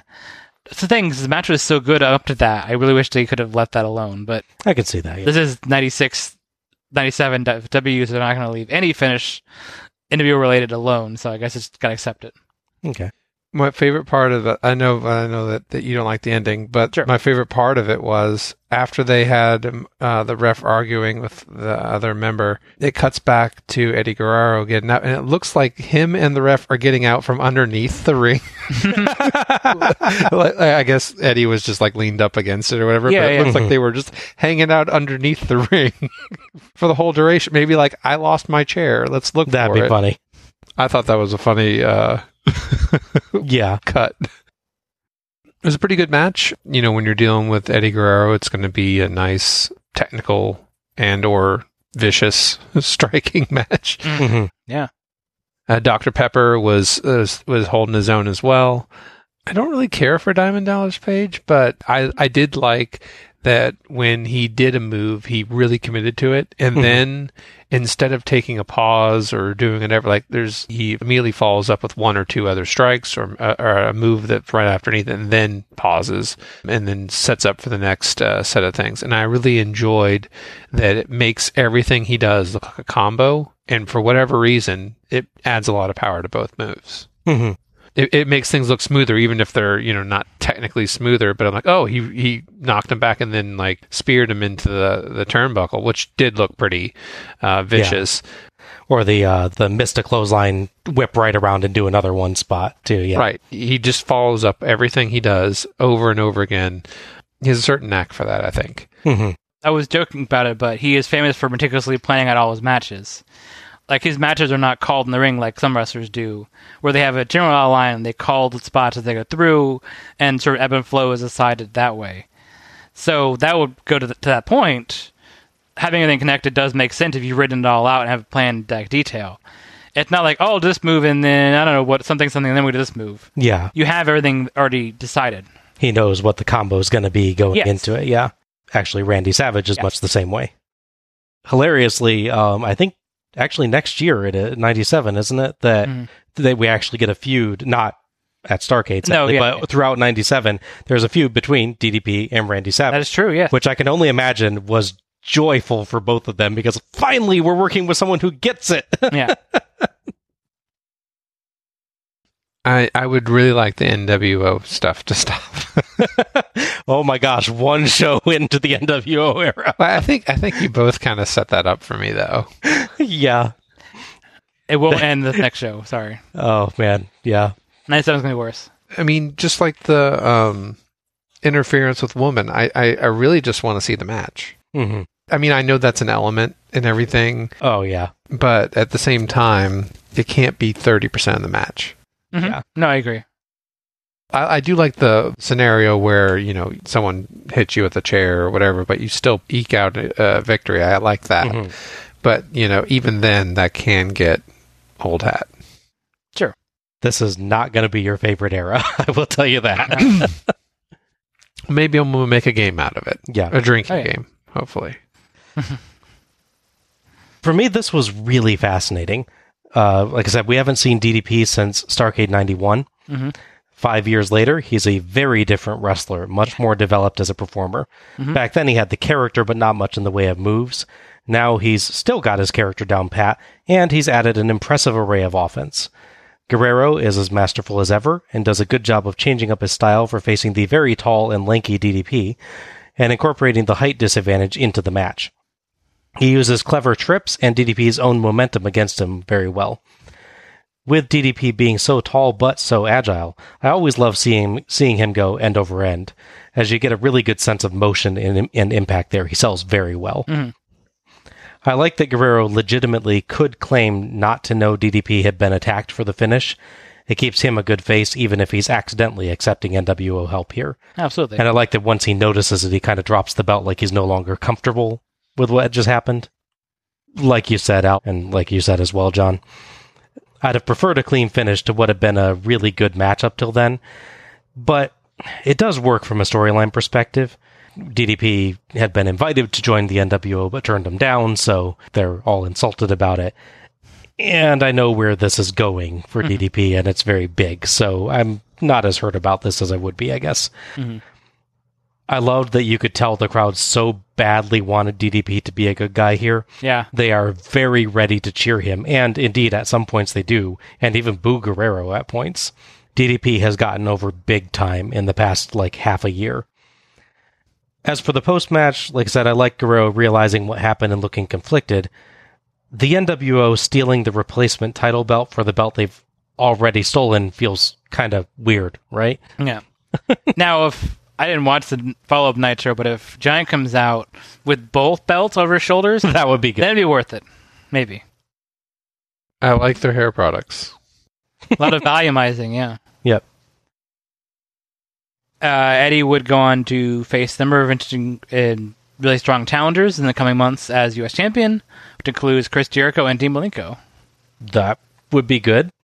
And as you sort of hinted at, DDP segues into a face turn, which comes very shortly after the show, I believe, and a basically year long feud to some degree with the NWO, different members and parts of that. There's a really weird sudden fade to black. I wonder what was cut there. I actually have an answer for that. Yeah. or at least an inference I've been rewatching recently.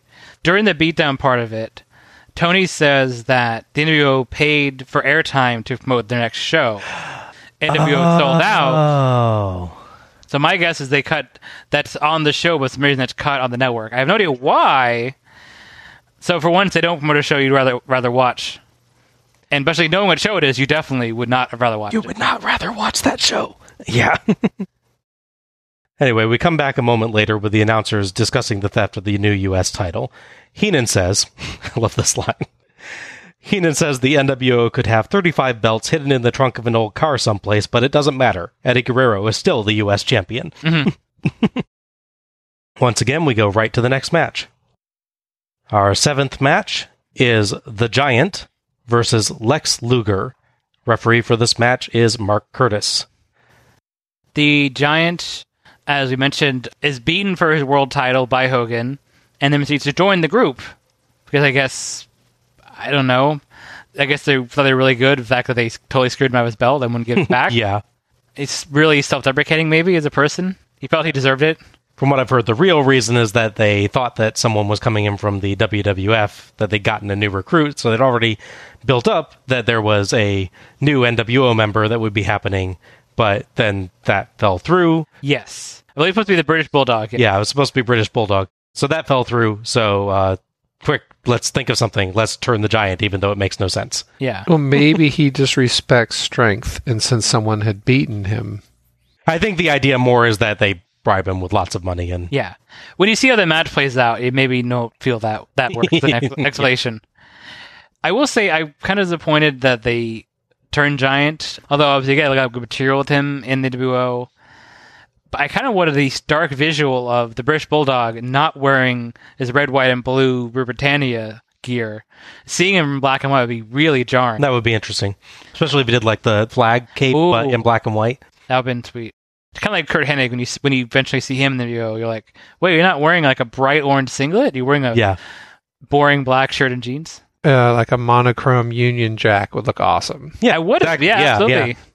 Missed opportunity there. I mean, even if they just like did different grades for the you know the blue and the red. Oh yeah, awesome. you want to use a grayscale, obviously.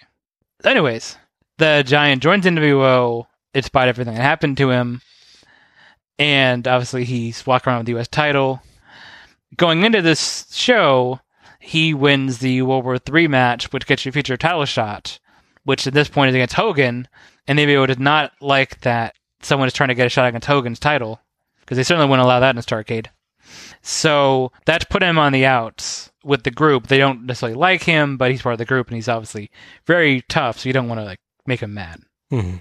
On the flip side, the Luger stock is rising due to Hogan, the perennial babyface, being a bad guy now, and Sting having run off to hide in the rafters with, with vultures and makeup. So he's basically coming up as the big face that's going to save the company. He's taking on that role. He's really leaning into it. He stopped being a sort of tweener character who is sometimes good, sometimes bad.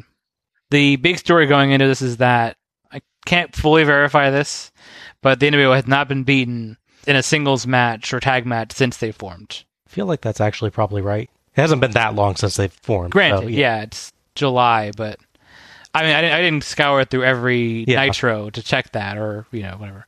But it's it's true enough, anyways. Mhm. So he's gonna be the one that's gonna give them their first loss. Is the idea? And is this the angle where he builds up to it by him demonstrating he can do the torture rack on all the big people? He, that is yes. Yeah. that is it indeed. Leading to the hilarious match with him versus the what's his name Roadblock, Roadblock. Roadblock. who's this really really big uh, chunky guy that uh, Luger. I believe it takes him like three or four tries, but he does get him in the torture rack, which does look legit awesome when it when it finally works. Yeah. But he just keeps like trying to lift the guy and not quite working, and then it actually motions the crowd like, "Okay, one more time." yeah, he he he leans into it. It's nice. yeah, yeah, I appreciate that about him. I do see that he could fill that void Mhm. of Sting and even in an odd way, Flair. Mhm. Yeah. Like he's got that big showboaty entrance or whatever. He's got a little bit of swagger to him. Mhm. Maybe it's the hair color. I mean, he was already put into a place where he had to replace Flair in the past. So yeah, not surprising. Yeah, true. like a fit Flair. He's muscle flare. Yes. no carbs Flair. Solar Fla- Solar Flare would be an awesome name Yeah, there you go. if Yeah, he yeah. had a mask. Yeah. which I'm His, pushing his hair for. can be very shiny. Yeah, there you go. Argan oil. Giant's entrance gives us our second NWO theme of the night. The Giant, who will later be the WWF's Big Show, he is about a year into his professional wrestling career here. Yeah. Oddly, he doesn't come out with a stolen U.S. title. Right? Yeah, that was a little, little weird, but maybe they thought it'd be confusing with the previous match crowning a new U.S. champion whose belt was also stolen by the NWO. Or maybe Syxx successfully argued backstage that he was now the NWO's official U.S. champ. Kind of seems like the Giant would win that particular argument, though, but Yeah. honestly, it's probably due to events later in the night. I like Luger's theme in this. Actually,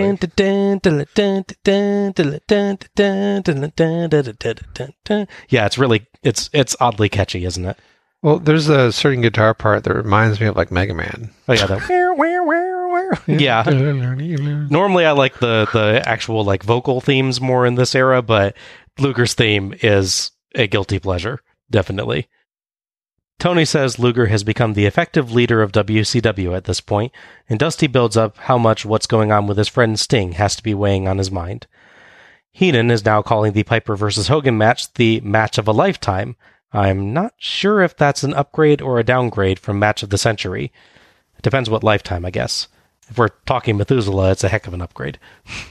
I mean, Kirk Douglas is 102 right now, so it's a slight upgrade. It, it could be, yeah. Life expectancy is going up for now. There you go. The fans chant for Luger. Giant forces Luger back into the corner, but Luger struggles and manages to force Giant all the way across the ring to the other corner before Giant finally shoves him down. Luger hits forearms and punches that he sells louder than the Giant, mm-hmm. coming back every time Giant shoves him away. Finally, Giant lunges out with a monster clothesline that knocks him flat, and an impressive high jumping elbow drop. Terrific shot of Giant giving a confident smile before booting Luger in the ribs to send him through the ropes to the floor. Luger crawls to the apron and Giant brings him back in with a nice stalling suplex and works Luger's back in between choking with a boot. Heenan notes that Giant's trying to make sure Luger can't lift him for the torture rack. How do you feel now, Lex? Giant bellows.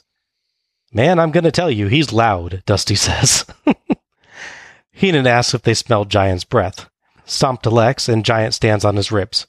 Of course, bad breath is better than none at all, Heenan jokes. Luger tries to fight back, but can't lift Giant for a slam, and Giant falls on top. but gets off and hits a elbow drop and headbutts Luger in the gut. Yeah. Sure. Luger dodges a charge, and Giant ends up propped on the top rope for Luger strikes. Luger eats a giant boot.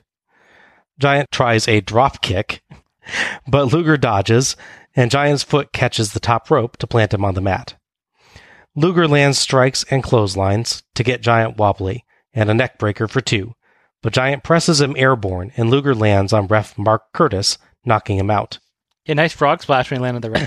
yeah, pretty much. Sorry, jackknife splash. Yes. Luger slams Giant and gets the torture rack. But Nick Patrick sneaks in and kicks Luger in the back of the knee to break it up. What? Yep. That's what bends. Oh, yeah. Heenan is now 100% certain that Patrick is NWO. Do we have to admit it now, Al?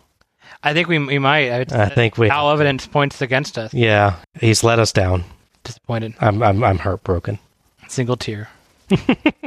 Just one. Half a tear. We see Sting coming through the crowd as Luger flings Patrick to the mat, and Patrick slides all the way through the ropes into the floor. Luger gets the torture rack again, but Syxx runs in and kicks Luger in the face to knock him down. Syxx and Patrick help Giant up, and Syxx exits just before Sting arrives. Patrick applauds, but Sting uses his baseball bat to shove him away. The fans erupt in cheers as Patrick flees, but Sting drops the bat in the center of the ring and whispers to Luger and the Giant in turn, then leaves, leaving the bat behind. Luger crawls to the bat, but Giant steps on it. Luger punches Giant in the balls, jams the bat into Giant twice, and clubs him in the back of the knee with it. Luger shoves the bat out of the ring, takes a couple of tries, Yeah. and pins the Giant as Curtis drags himself over for the three count. The crowd counts along and cheers wildly for Luger's victory. Luger celebrates with elated fans as Giant looks on in pain and disbelief. Giant's expression turns angry as the announcers ask where the outsiders and Hogan were for the Giant. Great bit of acting there by the Giant, I thought. Very subtle changes in expression that really drove home that the target of his anger is not Luger. Thoughts on this one? So it was an interesting one because I was talking before about how the match with the Face of Fear and the Outsiders was a mix of like old school mentality and new school mentality. This one feels very old school. Mhm. It feels like this is a pretty basic, albeit well executed, Hogan versus Giant Guy match. Mm-hmm. Like Luger is Hogan, he'd be, you know, forcing his way up and then knocked down. You have Andres walk across the back spot. Obviously, Andre's not doing the drop kick attempts or splashes in the corner like that. So there's some differences. Understandably, this is like I said, this is a little over a year into Giant's career. It's like October '95 is like his first official match. So it's understandable that you have someone like Luger's been wrestling since like what the mid '80s Mm-hmm. understandably he calls the match and sort of structures it together probably with help of someone like Arn or someone on the back it works i think obviously the fans are really into the match but there's definitely a lot of the bad side of old school wrestling the fact that they have to walk across the ring really slowly as a test of strength Mm-hmm. they don't do the knuckle lock thing do They, they, did not do the knuckle lock. that's the only thing they missed yeah. otherwise that's 100% classic hogan match just that leg drop obviously it's nice to see the little things that Giant can do, like that the dropkick attempt, even if he's awkward with the end of it because he knows he's going to miss it. Both legs should be up. There were only one's really up. Yeah. I, I understand that, but his splash is really nice, and his like I said, his character moments do sort of ease through the match. Mhm. I mean, you see him walking out. I think he was trying to look like he hasn't slept in like three or four days because he has really deep rings in his eyes. Like Mhm. he's been in thought and everything. But once the match goes his way, he's suddenly much happier. He feels he's got this in the bag. The Sting stuff's interesting.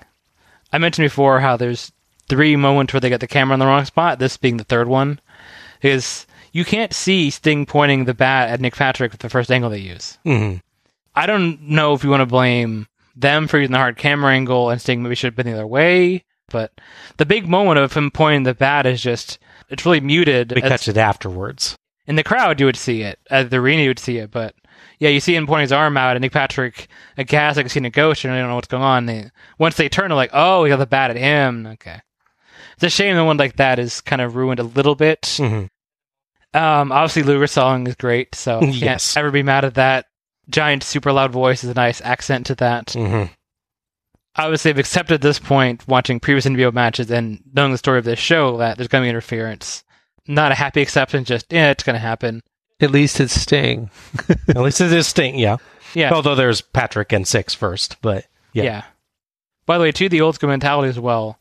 Like Nick Patrick sneaking up the stairs like he's Snidely Whiplash. yes. That was hilarious. I missed that. Yeah. He's literally like hiding behind the, the ring post.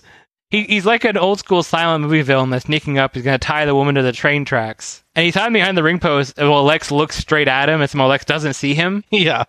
What's Nick Patrick's mindset? I've been disguising myself as being a heel referee for the interview for months at this point. So my big moment is going to be a really weak kick to the back of his leg while he's not Yeah. looking.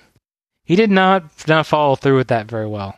Kind of a sh- kind of a shame if he really truly was evil all, all this time that he didn't do a very good job of the actual payoff. At least he did it overtly, even even though it didn't look powerful. Like it wasn't like Oh, yeah, it was know, he definitely had to wasn't like overt. he nudged you or you know just like slowly stepped on him and leaned into him.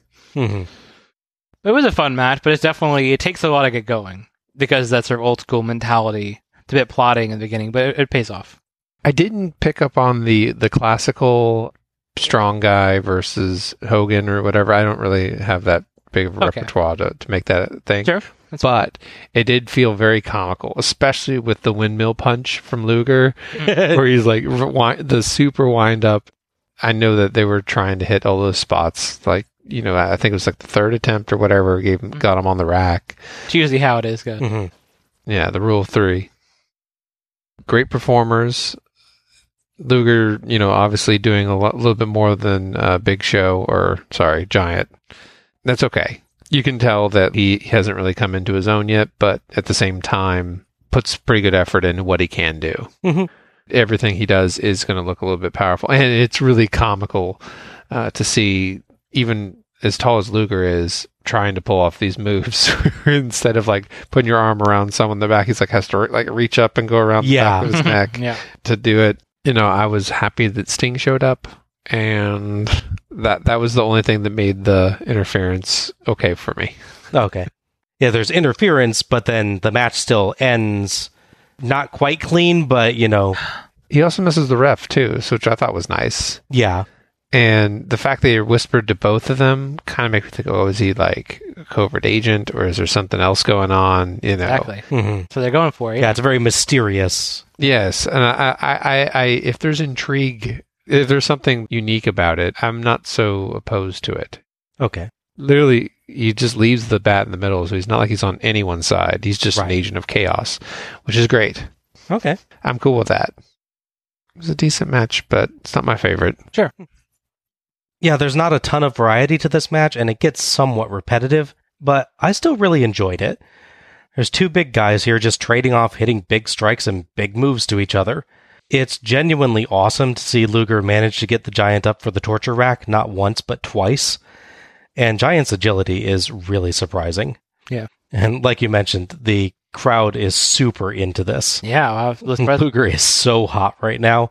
And aside from two guys in the front row who were clearly fans of the Giant, hmm. the crowd kept chanting for Luger. If you're one year into your professional wrestling career, you should be super proud of this match. yeah, I can see that. This is very, very good for someone that early in his in his run. It's a good match, period. Yeah. As far as the ending, like you, John, I like the sense of intrigue about Sting's involvement and the lingering uncertainty about his motivations. What I don't like is that the hero, Luger, actually does have to stoop to cheating to win. That's how you turn them. Yeah. I get that he had Giant legitimately beat twice and only didn't win then because of the NWO, but I just feel like for WCW to be the good guys here, they should definitely be the more ethical. Mm. I don't know. Still, it's a fun big man match that used the characters well, and it left things in an intriguing place story wise. I realized what Sting bit reminds me of. There's a scene in The Dark Knight with the Joker. He's taken over of the gang, Right. and he breaks the pull cue over his knee and says, "I'm only taking two of you," and throws and drops it between all of them and leaves. Right, right, That's right. what Sting's doing. there you go. Yeah. To your point about good and bad, I mean, yeah, Sting is a Joker, and well, they're both bad guys, really, in that scenario. But yeah. Yeah. there's no good guy in this scenario, I guess. Yeah. Like, like prove yourself to me, and then like leaves the. Yeah. Yeah, Yeah, I do think it's an interesting part, and I do like how again it reflects on the Sting and Luger storyline that you think at first, oh, he's coming down to help Luger because he's his friend, but he's still ticked at Luger, most likely for the uh, insults and getting in his face and everything during the War Games bit. Yeah. So he's he's not just there to help Luger; he's just there to you know give him a chance. Yeah. But then he's going to walk off and see what happens. So it's it's a really interesting moment. I just I don't know. A little part of me is like I kind of wish that it would have been like Giant gets the bat, but Luger wins anyway, or something like that. no, I can absolutely see that. In fact, the fact that he has to resort to punching with the balls, then using the bat Yeah. is also there. Yeah, Yeah. Yeah. I, I can see that. As amusing as that was. oh yeah, It's like bicepting him in the ball. he Yes. puts his Yeah. leg around behind him. oh yeah. Our final match is Rowdy Roddy Piper versus WCW World Heavyweight Champion Hollywood Hulk Hogan with Miss Elizabeth, Vincent, and Ted DiBiase. The referee for this match is Randy Anderson. So at the end of uh, Halloween Havoc, Ray Piper shows up and cuts a promo challenging Hogan to a match. Hogan, of course, doesn't want to do that because he doesn't want to fight Piper initially, but then he seems to turn after being basically being threatened enough.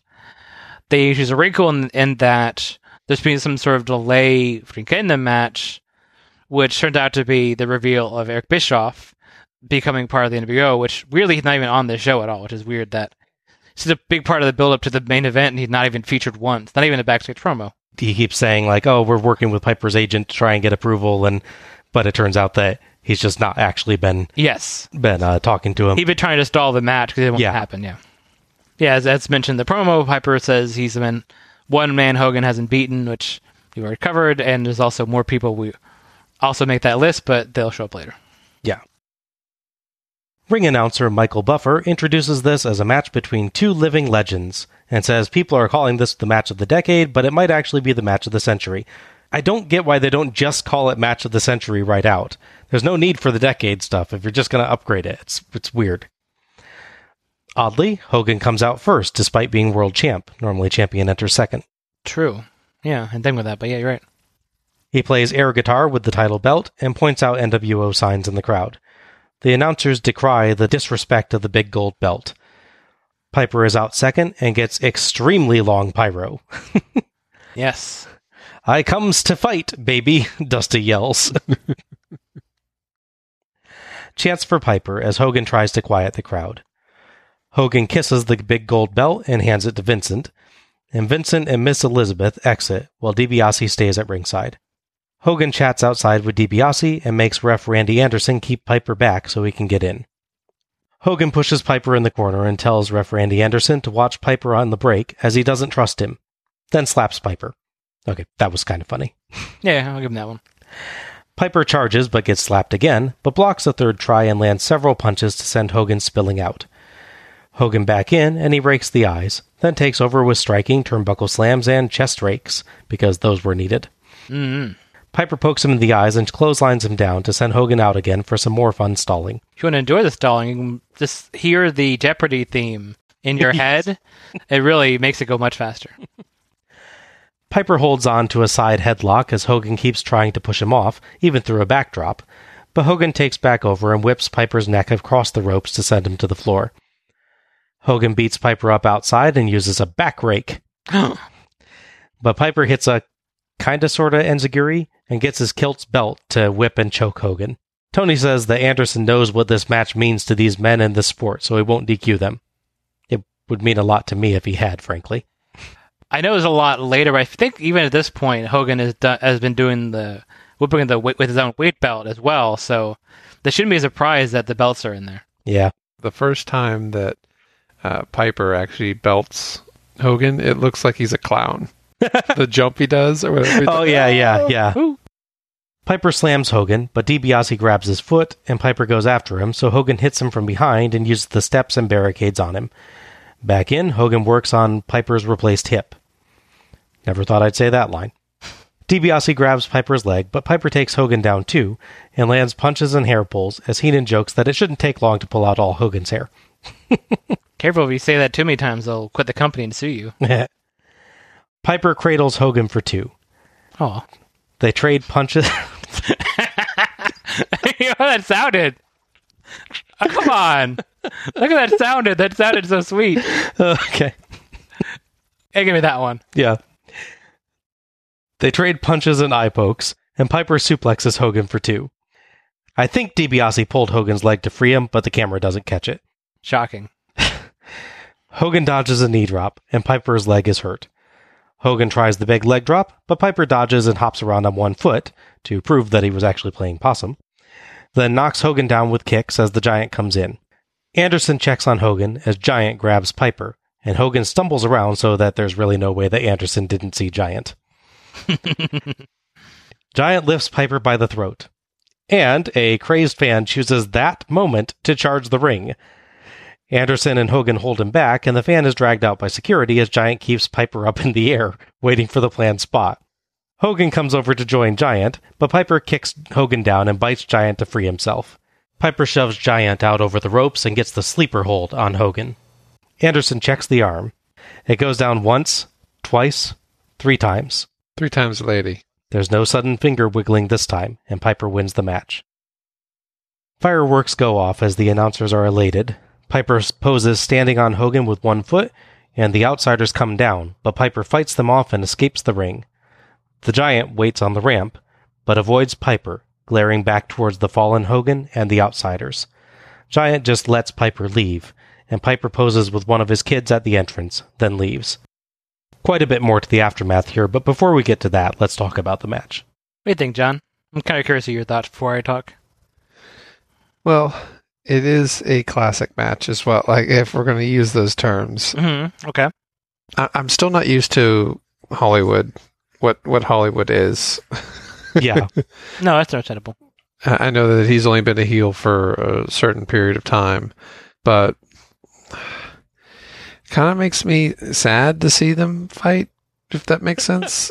Mhm. I'm not saying there's there's less fire or whatever, but it, it's just I have matches in my head that are like built for these two, and and this is not one of them. yeah. Mm-hmm. And as you probably already have guessed, Piper's still the highlight of the match for me. Mhm. Sure, it's fine.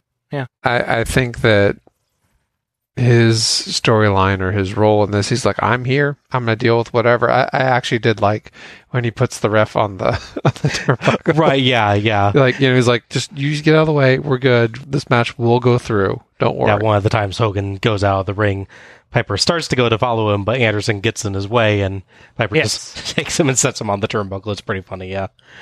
So, you know, I mean, there is a little bit of character to it, Yeah. Mm-hmm. but he is definitely playing the, the character was like, you know what, you can throw whatever you want at me or, you know, have people come, come at me and I'm still going to battle my way through. And I like that. Yeah. Sure. Other than that, not the best showing from either person. So I, I gotta ask the question. You know, I gotta ask the question. This match or Piper Rope, versus rope. Valentine? Rope yes. any day. yeah. It's it's so weird, isn't it, for us going through this way that we saw Piper at 83. He's not that old. I'm sorry. I was letting I was it slide. Yeah. Yeah, at, at, at Starcade 83, we saw Piper versus Valentine. And now, what is this? 13 years later? Yeah. We see him versus Hogan. It's just like, I mean, it's it's obvious that there's going to be differences, but No, it's still yeah. like, it's a really shocking change, isn't it? Yeah. When you just go between those two matches alone. I do like the story part where he's the undefeated, Mhm. give, No, giving yeah. Hogan another chance as these icons. I don't know why they. I keep on picturing like a Windows screen with things they click on. like these icons um, or legends or whatever. I see it as another chance to reclaim uh, part of glory or something. So Piper's being enticing and saying, "Hey, you know what? For you, Hogan, let, let's settle this for sure. You know, settle it once and for all. You haven't defeated me before. Can you defeat me now?" And I like that. No, yeah, I, I can understand that. I, I will say when I first watched this match with Bob, I know reputation I had actually not watched the match before, So I was expecting to be really bad and slow and just a lot of punching and stalling and more stalling and this generic, uninteresting 80s wrestling stuff carried over because it's Hogan and Piper. Rewatching it, it's definitely still, that's definitely still there. It's not like they don't stall less than I remembered, and definitely like there's still back rakes and there's a lot of punching and kicking that's not super interesting. But um rewatching it, seeing once the crowd is into it, it helps. It's like watching bad movies um with another audience. Especially if they're into it, which is weird. Mhm. You're like, okay, fine, they're getting enjoyment. I can at least and you try to be nicer towards it, you try to find things I was definitely expecting to come into this super hating of it and be really mean, but I do like Piper a lot.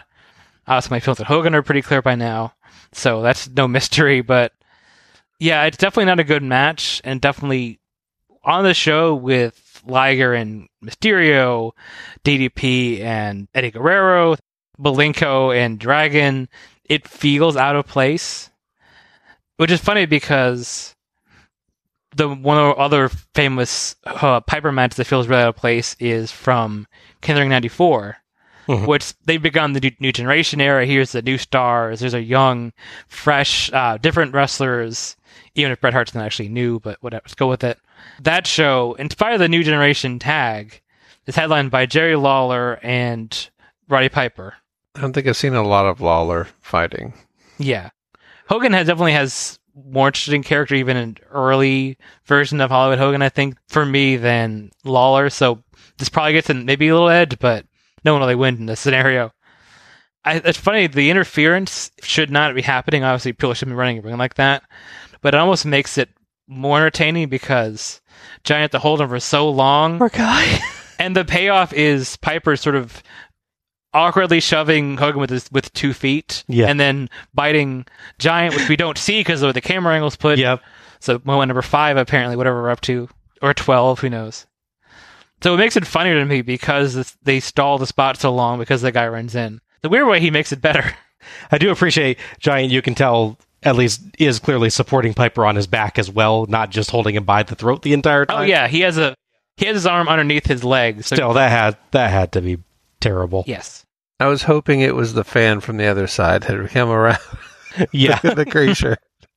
But yeah, it's not a good match. I'm not gonna ever say that, but it's a match that I didn't enjoy, but clearly people, a lot of people watching did. So yeah. they got what it's worth. Yeah, this was pretty bad. What? no, mm-hmm. yeah. It's nowhere near Hogan versus Butcher bad, mind, but That's true. still pretty bad. The main difference here is that both guys have character, like you guys were saying. Mm-hmm. So rather than just one having character like that match, both are capable of doing the character moments and both are capable of selling. So this has at least the very basics of a wrestling match right, but that's about it. Yeah, They do so very little. There's just a bunch of very basic striking, and I remain mystified by chest and back rakes. It's like, once again, again, guys, you have muscles. Try using them. Lots of stalling here, and this is so much longer than it has any right to be. It's about Oh, yeah. 15 and a half minutes. Cut it in half or maybe to a third, and I think the two probably have enough personality alone to carry it. But as it is, it just drags on. It became clearer and clearer that the basics really were all that they had to work with yeah, there's a standard suplex that's treated as this massive spot here. Yeah. The sort of move that we see pulled off time and again in earlier matches is built up like, oh my gosh, you should be really impressed. Can't believe he suplexed Hogan. yeah. The high spots, yeah, definitely. It's, yeah, Yeah. and suplexing Hogan and body slamming Hogan. Yeah. You're like, oh, okay. That's like what you learn in the first week of wrestling school. Yeah. Add in the completely inexplicable lack of DQs for blatant and repeated rule breaking by both competitors, and it's difficult to find any entertainment value in this for me. The most interesting spot is the bit where the fan charges the ring and gets his butt kicked, and that just shouldn't be the case. it's a really flat final match, especially after some really good matches earlier on, like you were saying. The build makes it sound like this should be epic, but it very much is not. This show is so strong, and then this match happened. I think it's makes it worse. Yeah, yeah.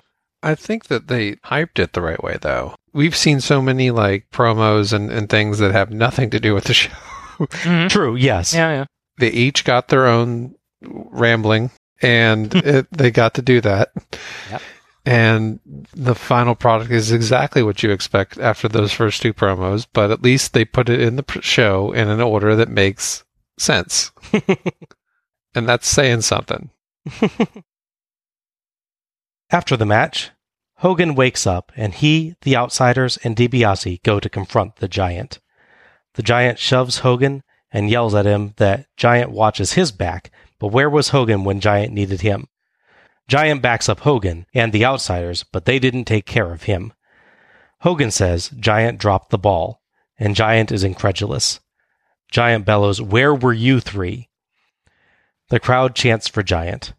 Hogan again tells Giant he dropped the ball, and Giant sullenly glares at him, then stalks off through the entryway as Hogan and the Outsiders march back to the ring, Hogan still blaming Giant for his loss. That is a bit intriguing and leaves Giant in a really interesting place. Yeah. So yeah, this leads to Giant kicked out of the group because he wants a title shot, and they blame him for everything that went wrong here. So he becomes a face, leading up to a less than uh, impressive match at Souled Out. Eh, yeah, good in one way, bad in another, I guess. Yeah, It's an interesting angle, though. yeah, sure. Hogan tells Vincent to get out there with his title belt. Tony asks, Hogan still has the belt? Hogan says he's still the champion, and Tony says, well, he might be the champion, but he's not the winner. From the sound of Tony's voice, I think he just realized what Hogan then confirms. This match was actually non title. What Shyamalan twist? Hogan spits on the camera lens, and Heenan sarcastically calls him a classy man. Hogan celebrates his non win with his belt. So, okay, question for you guys. Was there any indication going into this match for either of you that this was non title? Nope. So I already knew that, obviously, but I was going looking for for that see any giveaway, and there's really not much. No, Mm. Everything about it feels like it's going to be a title match. I believe that Buffer doesn't say it during the intro, and that may that's the only sign really that you get. I think going into it that oh, it's not actually a title match. Piper talks about beating him, but he doesn't talk about taking. He never title. mentions the belt, but he doesn't. It's implicit. I mean, Yeah. you're beating the guy who's the champion, but yeah, that's not. Right? Yeah. Well, he also, I if you caught it too, as Piper is leaving, Dusty goes, "There goes the world champion," Right. Yeah. and then someone like po- Yeah. pokes him clearly, and he's like, "Or, or, or is he?" And he like, covers like that's a quick thing. I, I'm not sure that the announcers are clued in No. on on that at all. So Clearly, like Bischoff's in the headset, like, "Shut up, dude! Don't say it." Well, like even Hogan kissing the belt, you know, it's like he's putting on the line. yeah. Yeah. I mean, that was what Bret Hart would always do before his matches for the title. Was True, yeah. he'd give the belt a kiss and hand it away, and it's like that. You know, this might be my last time with the title. That's the message there. Yeah. Hogan does that here, but Yeah. it's not even on the line. Yeah, this was really, really dumb for me. For the entire show, this is built up like this is a mega match. Piper striking back against Hogan, who's been running roughshod over WCW for months. The announcers cheer Piper on, giving every indication that his victory over Hogan's going to be meaningful and important. The match of the decade, the century, a lifetime, whichever of those is higher. They give Piper fireworks for his win. The crowd pops huge, but it's non title. Why is it non title? There's no real indication here. Mhm. Maybe it's Piper just didn't care about the title, but in that case, why does WCW, which really wants its belt back, care that much about this challenge? Or maybe we're supposed to gather that Bischoff drew up the match contract and Piper didn't read the fine print. Either way, it's such a terrible end to this show, isn't it? So Piper doesn't like get upset and try to take the belt, and they tell him he can't have it. So he's 100 percent aware that it's not for the belt. Apparently, Yeah, either that or he assumes he'll be given it when he goes backstage. He's like, I'll do one match, and he doesn't want to fight again. Maybe he just doesn't have it in him. Except that actually he does another match next year early on. Okay, but, But you yeah. know, I mean, like this this agreement might have been like, yeah, if I win the belt, now I gotta go through like three months of, of whatever, and I don't want to do that. Yeah, true. It's just, I mean, to me, this felt like such a bad way to end the show. The face's victory over the heel is rendered almost entirely meaningless. And not even in a Starcade 85 kind of way where, you know, Piper would get to celebrate on the show, but then it's overturned later. No, Hogan shows us that he's still champion right now, so we don't even get to be happy for a little bit. Yeah. Utterly ridiculous ending. Comes across as like whiny too. hmm two things on that. First, if you go back to you know, Dark Age 3 episode, in which Piper apparently beats Greg Valentine, but it's also not for his U.S. title. That's true. Yeah. I jokingly say, well, at least that'll never happen again. yep. So I was committed all the way back how long ago we recorded that. So by all means, re-download that because we need the numbers. Second, I can think of one way this works, although it's still bad. Like with the whole Benoit thing, like the best way you could do a bad idea. Have the match as bad as it goes. Have it play out the same way because you can't really fix that with who's there, and have Piper celebrating, grab the belt, and walk, you know, walk to the back, really happy, like hold it with his son and whoever that guy walking with his son is. By the way, is that never answered? Yeah, I wasn't sure on that. You notice that too, John? What? The guy walks out with Piper's son. Uh, I don't know if there's a, a guy that walks out with him. Like I know there's another person. Yeah, I, I yeah, don't that who guy, the is. guy with the with the big leather fanny pack, who's not who's not identified, just walking out with Piper's kid, and then walking out with bodyguard. Yeah. I don't know. I guess it's weird they don't say that. So have him walk, but have him with the title and celebrating. I know you hate this part. You have to play the theme again Yeah. for Okay, for go ahead. effect. For effect, Eric Bischoff comes out, cuts him off, and then tells him that he didn't read the fine print. It's not for the title. Right, if- and Vincent takes the belt and walks back. To If you'd at least explained why yes, on this show, Yeah. It may have been kind of acceptable. that's my point. Just make a story of it, not just I just Hogan going, "Where's our belt, Vincent?" Even better. Yeah. Piper takes the belt and they start to interview him in front of that locker. And then the locker bursts open and a hand comes out and grabs it. And it's either Sting in the locker or like the giant. I think either one would Somehow be has hilarious. crammed himself in the locker. Oh, that'd be great. You suddenly see there's like an indent at the top of his head. Oh yeah, that's that thing That, that, that would turn this from one of the worst Starcade endings to one of the best Starcade endings. Ah. Yeah, I, I think it's just it's so annoying. It's win or lose, the NWO still gets to celebrate in the ring to close the show, and Piper's nowhere to be seen after making his really quick exit. Yeah. so it's pretty sad. I mean, at least he's hugging his kid. Yeah, It's sweet, but then yeah, you get that image, but then it goes away. It should have faded right then. Yeah, yes. Uh, skipping past Souled Out, thankfully. Um, we would get a return match, yay, of Piper and Hogan. This time with the title definitely on the line. Although weirdly, reading the recap for it, uh, Hogan goads Piper into the match, not the way around. yeah. I guess he did technically lose here, so he wants to. Yeah, but it's weird that he's like goading Piper into accepting a match to try and win his title from him. Yeah, that is a little odd. But I'll, I don't know, I'll watch maybe plays that maybe plays that more sense. But that's just that- in text is really weird. that He's like he makes the match happen. Tony wraps up the show as Hogan and the Outsiders celebrate, and Starcade 96 is done. So, overall thoughts on Starcade 96? It's a show with really good wrestling on it. If you're going purely for the sport and spectacle, I definitely recommend it. But the conditions to it would be it's really more the first half, you get all of that. The second half, where WCW deems generally more important, for whatever reason, suddenly the NWO was all over it. There's, you know, no interference. NWO interference in the first like three or four matches, then suddenly every match has all of them hanging around ringside. To the point where they basically should just just had patio seats and just sat there waiting all the whole time, rather than making the entrance. It's like we know you're coming out, just just hang around, you're good. It's like tailgating, just hang out the, at the entryway. We know you're coming out to interfere the matches. And obviously, there's a big drop off in just pure wrestling quality from the first seven matches to match number eight. That said, if you're the mindset of clearly the people watching this show live Mhm. and you're in the nostalgic feel of it, it's still going to be disappointing. But if you know coming in, it's Piper and Hogan fighting at this point in their careers, set your expectation to the right level. I think you can at least enjoy it. I still don't recommend it compared to Dragon and Malenko and all these other matches, but it's not like a complete train wreck that ruins the show. It's just a really disappointing end to a show with really strong action up until that point. Mhm. It's interesting that it's kind of like the opposite of what we said on some of those early Starcades, where it's like, oh, this was kind of dull, but then like the last four matches hit, and like, oh, wow, it was so amazing. Here's Steamboat, here's Flair, yeah. Yeah, where now it's oh, the first the first seven matches are great to pretty good, and this final match is like, ugh, Yeah. but it doesn't kill the show, but it's just like, yeah, I mean, you still have headliners, a headliner for each of the last half of the thing. It's just they were duds of matches. Mm-hmm. thing I mentioned for the last show, it's kind of interesting looking at a trend when you see these shows year to year like we do. So, 94 Starcade, made by Hogan and Butcher. 95 Starcade, no Hogan, no Butcher.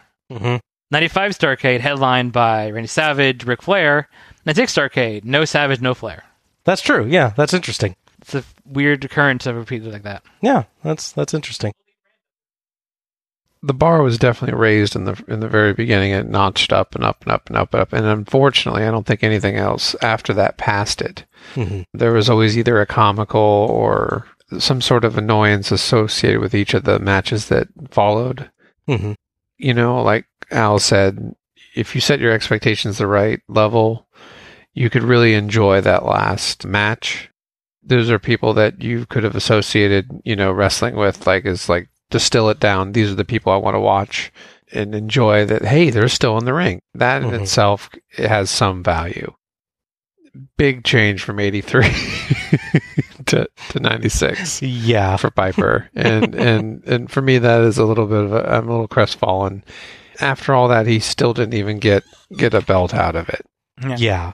and that to me kind of sums up my impression of the whole show, where it had great potential. There are some great things in it, but I think at the very end of the, the day, it fell short for me Mm-hmm. it was not what it promised. And for that, I'm a little annoyed.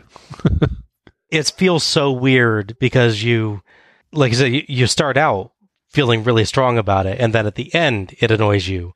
So this is an interesting question. If the Hogan versus Piper match was the second to last match, and I don't know, say Luger versus the Giant was the last match, do you think your your mood would be better?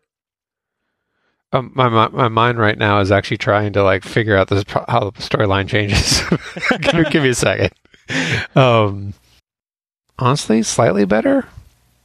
Yeah, I was just thinking at least because then it ends with still interference, but it's an interference that actually like gets resolved, and it's a definitive ending to the match where the Hogan one is kind of a weird mush of what actually happened. hmm I just don't like the, the ending tacked on. Just like when Yeah. Vader just shows up in the park in, in the parking lot in the locker room and just goes off. Yeah. Yes, it creates drama, but I think it creates the wrong drama. hmm it needs to be about Starrcade and not what's to come.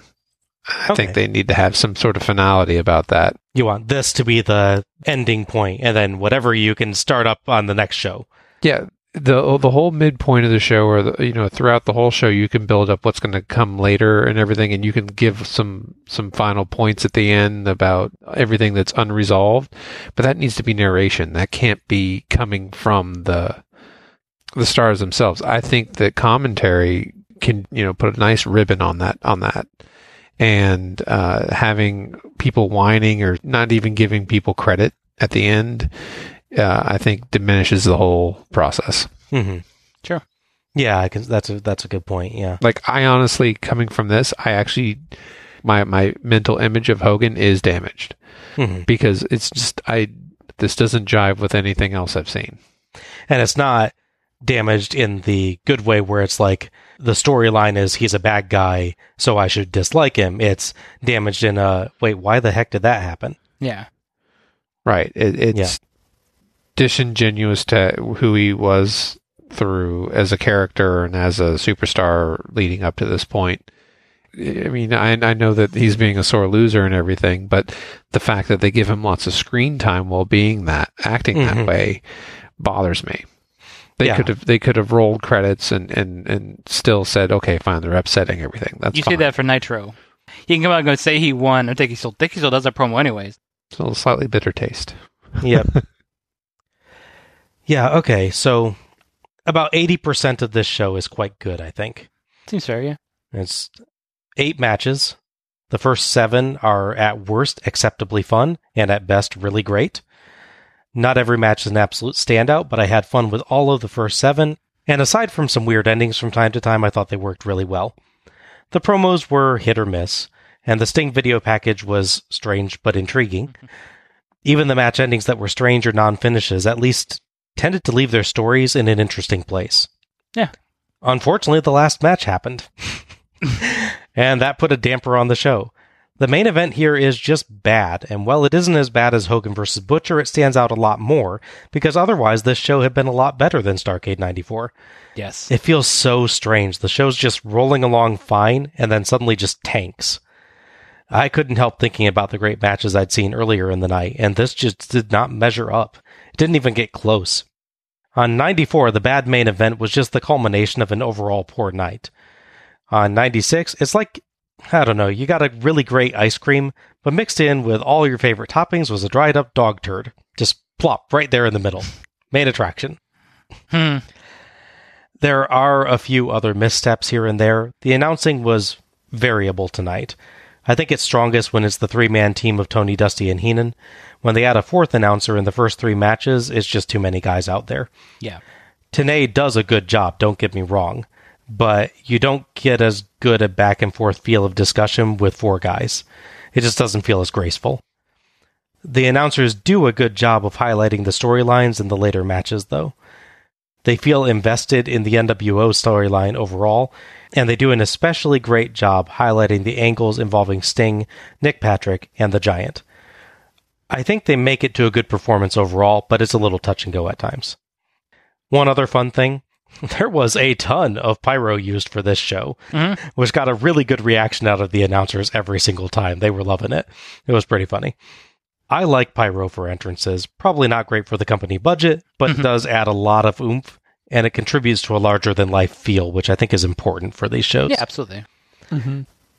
I like it a little bit less when it's used to emphasize a non title win in a match that should have been a title match, but whatever. It's like the SummerSlam bit with Lex Luger. Yes, that's what I was trying to think Yeah. of. Lex Luger beats uh, Yokozuna, who's the WF champion. But he, he knocks him out and he falls out the ring and wins via count out. So it doesn't win the title. And they but they drop like um, Confetti balloons and- yep. confetti, and he's like celebrating the whole locker room, like, "Yeah, he yeah. won!" But It's like, this means nothing. yeah, pretty much. This is cool. yeah, That. yeah. Overall, this was actually a really good show that was easy to watch. And the company is in a very interesting place with this company wide NWO angle being such a large focal point. Major stars like Sting and Hogan becoming vastly different characters, and performers like Rey Mysterio Jr., The Giant, and DDP clearly on the rise. Despite the bad ending to the show, WCW feels like it's ascendant, with tons of potential in both veteran performers and new faces. An enjoyable show. Just stop it before the last match if you want to leave it totally happy. Seems fair. Yeah. Yeah. I still haven't decided on one of my guests, but I, I I'm I'm, wor- I'm th- working through it in my head. Okay. I know what my favorite match is. All right. Well, you want to let Al start and Yeah, go ahead. figure it out. Okay. Okay, so a lot of strong contenders for match tonight. It was actually like unlike '94 Starrcade, it was hard because there's so many good options. Ultimately, it came down for me. There's a bunch of matches that I really liked, but with the endings the way they were, they didn't quite. It's not a complete package. So the Benoit Jarrett match, as good as it is, the way it ends disappoints me. Same with the DDP Eddie match. It's really good, but then the way it plays out, I'm not super happy with it. For me, it comes down to the first match, which is Malenko and Dragon, or the third match. Hmm. Got it figured. Yeah, yeah. So it's a really tough call. I have gone back and forth on that a couple times before writing down my answer, but I think I'm going to stick with what I wrote, which is my match tonight is Jushin Thunder Liger versus Rey Mysterio Jr. I thought it all worked really well. Rey Mysterio comes on the screen in a, for us, anyways, the first time in a huge way, doing moves no one's ever seen before, or doing versions of moves that are bigger and better than other ones Mhm. beforehand. He's one up, and yeah, Absolutely. And it's not even just spectacle. He has nice little character moments like begging to the ref when he thought he got a three count, um, selling his injuries, taking big bumps. Mhm. It's a 100% giving performance. So for me, that's match of the night. MVP, I again I went a little back and forth on. I was debating whether or not I could separate match night MVP. I was thinking, could I give it, for instance, give it to DDP for his for me starting performance with Eddie Guerrero, in spite of the match itself not being what I wanted. Same with Eddie Guerrero, could I get him two shows in a row? with that match, you know, just him in that match. Mhm. But I think for me, it has to be Rey Mysterio Jr. because he comes out so strong in his first performance in our show. I have to give it to him. Okay. Respectable choices. Stick with it. John, you made up your mind? Yeah, I think so. Okay. Now the match of the night, uh, the first and third were my favorite matches, and those are the, again like Al, Mass Fighters. Um, I thought that they were they were both fantastic. Action was great. The variety was great. Even not everything was smooth, but ninety nine whatever ninety percent of it was was was awesome. Yeah. No weird hiccups. No you know no, no other story other than Japan was winning against America. but I, I'm going to give it to the um, Ultimo Dragon and Malenko Okay. Okay. because it was the strongest opener for any Starrcade. I would think. Wow. Yeah, no, yeah, I was thinking the only one that comes close to it probably is the Benoit Liger one last time, but this but this one had a clean finish. So Mhm. yeah, really strong.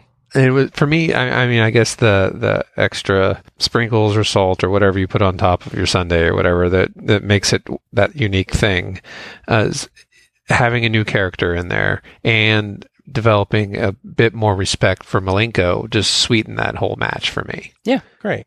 Sure. It had all kinds of new uh, nuances for me, and I don't know how to explain it better than that. But yeah, it was it was a great match, despite it being one of the longer openers. I did not mind what whatsoever. there was Yeah. always something there. MVP? I'm going to go with Jushin Liger because of his recovery. Like Mhm. just because Absolutely. you know, out of anyone else that's here, as brain damage as several people might be on the show, he is he's the only one that's fully functioning. So I wanted to give it to him for that, not just for his performance, but to show that he is dedicated to what he what he did. Uh, not to take away from that, but one thing I didn't say about the the first match, none of the other matches had tension for me, but the fact that there was nine belts on the line meant something Yeah. And that is why the ending is so bitter to me because there's the ultimate belt was not on the line. That's true. Yeah, there you go, Yeah. Yeah. Malenko, Malenko and Dragon fight over nine belts. Hogan and Piper can't even fight over one. Yeah, if you really want to make me happy, make that the last one. Oh, there you go. Yeah, that would be Yeah. cool. Yeah, wa- watch the whole thing in reverse. Well, and on a Liger note, he's been on his retirement tour for the last year or so. January 2020, he's having his two final matches in New Japan. All right. Hey, good for him. That's 24 years later. That's that's so great that he had such a long career. It's, it's Absolutely. wonderful. And I, I actually had thought about uh, mentioning the uh, the ref because he had the most character development for the. Oh, Patrick? Nick Patrick? yes. I considered giving it to him too. I have not, but I will get to that in a moment. So, match of the night for me, this was a really hard choice. there are several terrific matches tonight, and it's a really enjoyable show to watch. You know, I think both of you guys had really excellent choices on that. It makes sense. But I'm going to go with DDP versus Guerrero. Okay. It just has that great combination of match, story, and emotion that nudges it that tiny bit ahead for me. I feel like even if I hadn't known what was going on between these two before watching this match, I'd get enough just from their performances to understand their relationship. And there's a real sense of the larger story between them here, the history between Mm. them. They work together really well, and both are clearly into it and putting their all in their performance. Ending with interference would normally be a problem, but honestly, even that couldn't ruin this for me. That's how good it was. Though it also helps that I know that that's part of a great story as well. DDP and Guerrero are both on the rise in this company, and this match made it very clear why.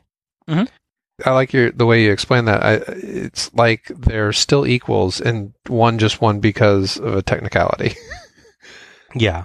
It was so interesting to me watching too. I want I'm not sure if I would have the same reaction if it hadn't been for the fact that the last time I saw DDP was back at, you know, Starrcade 91. Yeah. And so I've seen this big jump in his performance, Mhm. but uh, it's just such a great development for him that No, I, really- I'll agree with that. Yeah. And then Guerrero was just awesome. Like I said, I consider you going DDP just for the character growth, separate from me not liking mm-hmm. the ending of the match. But I had to go with Mysterio. Yeah. And for my MVP, going the same as you, John, I'm going with Jushin Thunder Liger. There's a ton of exceptional performances here, and honestly, if we'd gotten a diamond cutter in DDP's match, it might have been DDP. Fair point. Yeah. yeah. But Liger pulling off the great performance that he did less than half a year removed from brain surgery is absolutely incredible. Even beyond that, it was really cool to see him wrestling in a very different style than on prior shows, but still putting on a terrific performance, playing the power guy rather than the agility guy and proving equally good at it. Mhm. It's a great showing from Liger here, and his personal story nudges him up to the top. And that wraps up our review of Starrcade 96. If you've enjoyed listening to us tonight, you can search for us on Twitter or Facebook as Let's Go to the Ring. Follow us for episode announcements and other show details, and share your own thoughts about the Starrcades as we go through. And please, if you've enjoyed this show, give us a rating or review, and share the show through your favorite social media platforms to help others discover us. Many thanks to OSW Review for our attendance and pay per view figures, and to Gina Trujillo for our logo. Join us next time for Starrcade 97 Paybacks Are Hell. In the midst of an incredible hot streak, WCW has its biggest Starrcade yet, focused around the culmination of the year and a half long NWO storyline. With the WWF in disarray after the shocking exit of its world champion, Bret Hitman Hart, WCW has its best chance to land a knockout blow on its primary rival and claim supremacy, sending the WWF spiraling into obscurity. You may have noticed that here in 2019, the WWF, now WWE, is still around and WCW is not. Mm-hmm. I noticed that. Yeah. But do we know if, if next year is the pivotal point? that's the that's the question. We'll see what your judgment on it is over time. Okay. This is Bob Moore for Alec Pridgeon and John Mullins, signing off. Good night, everybody. Happy wrestling. Train your Scorpahawks.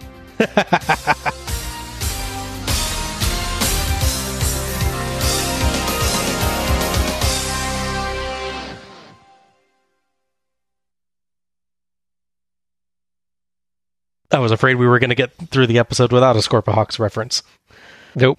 Good. I did think about a logo for it actually. Yeah?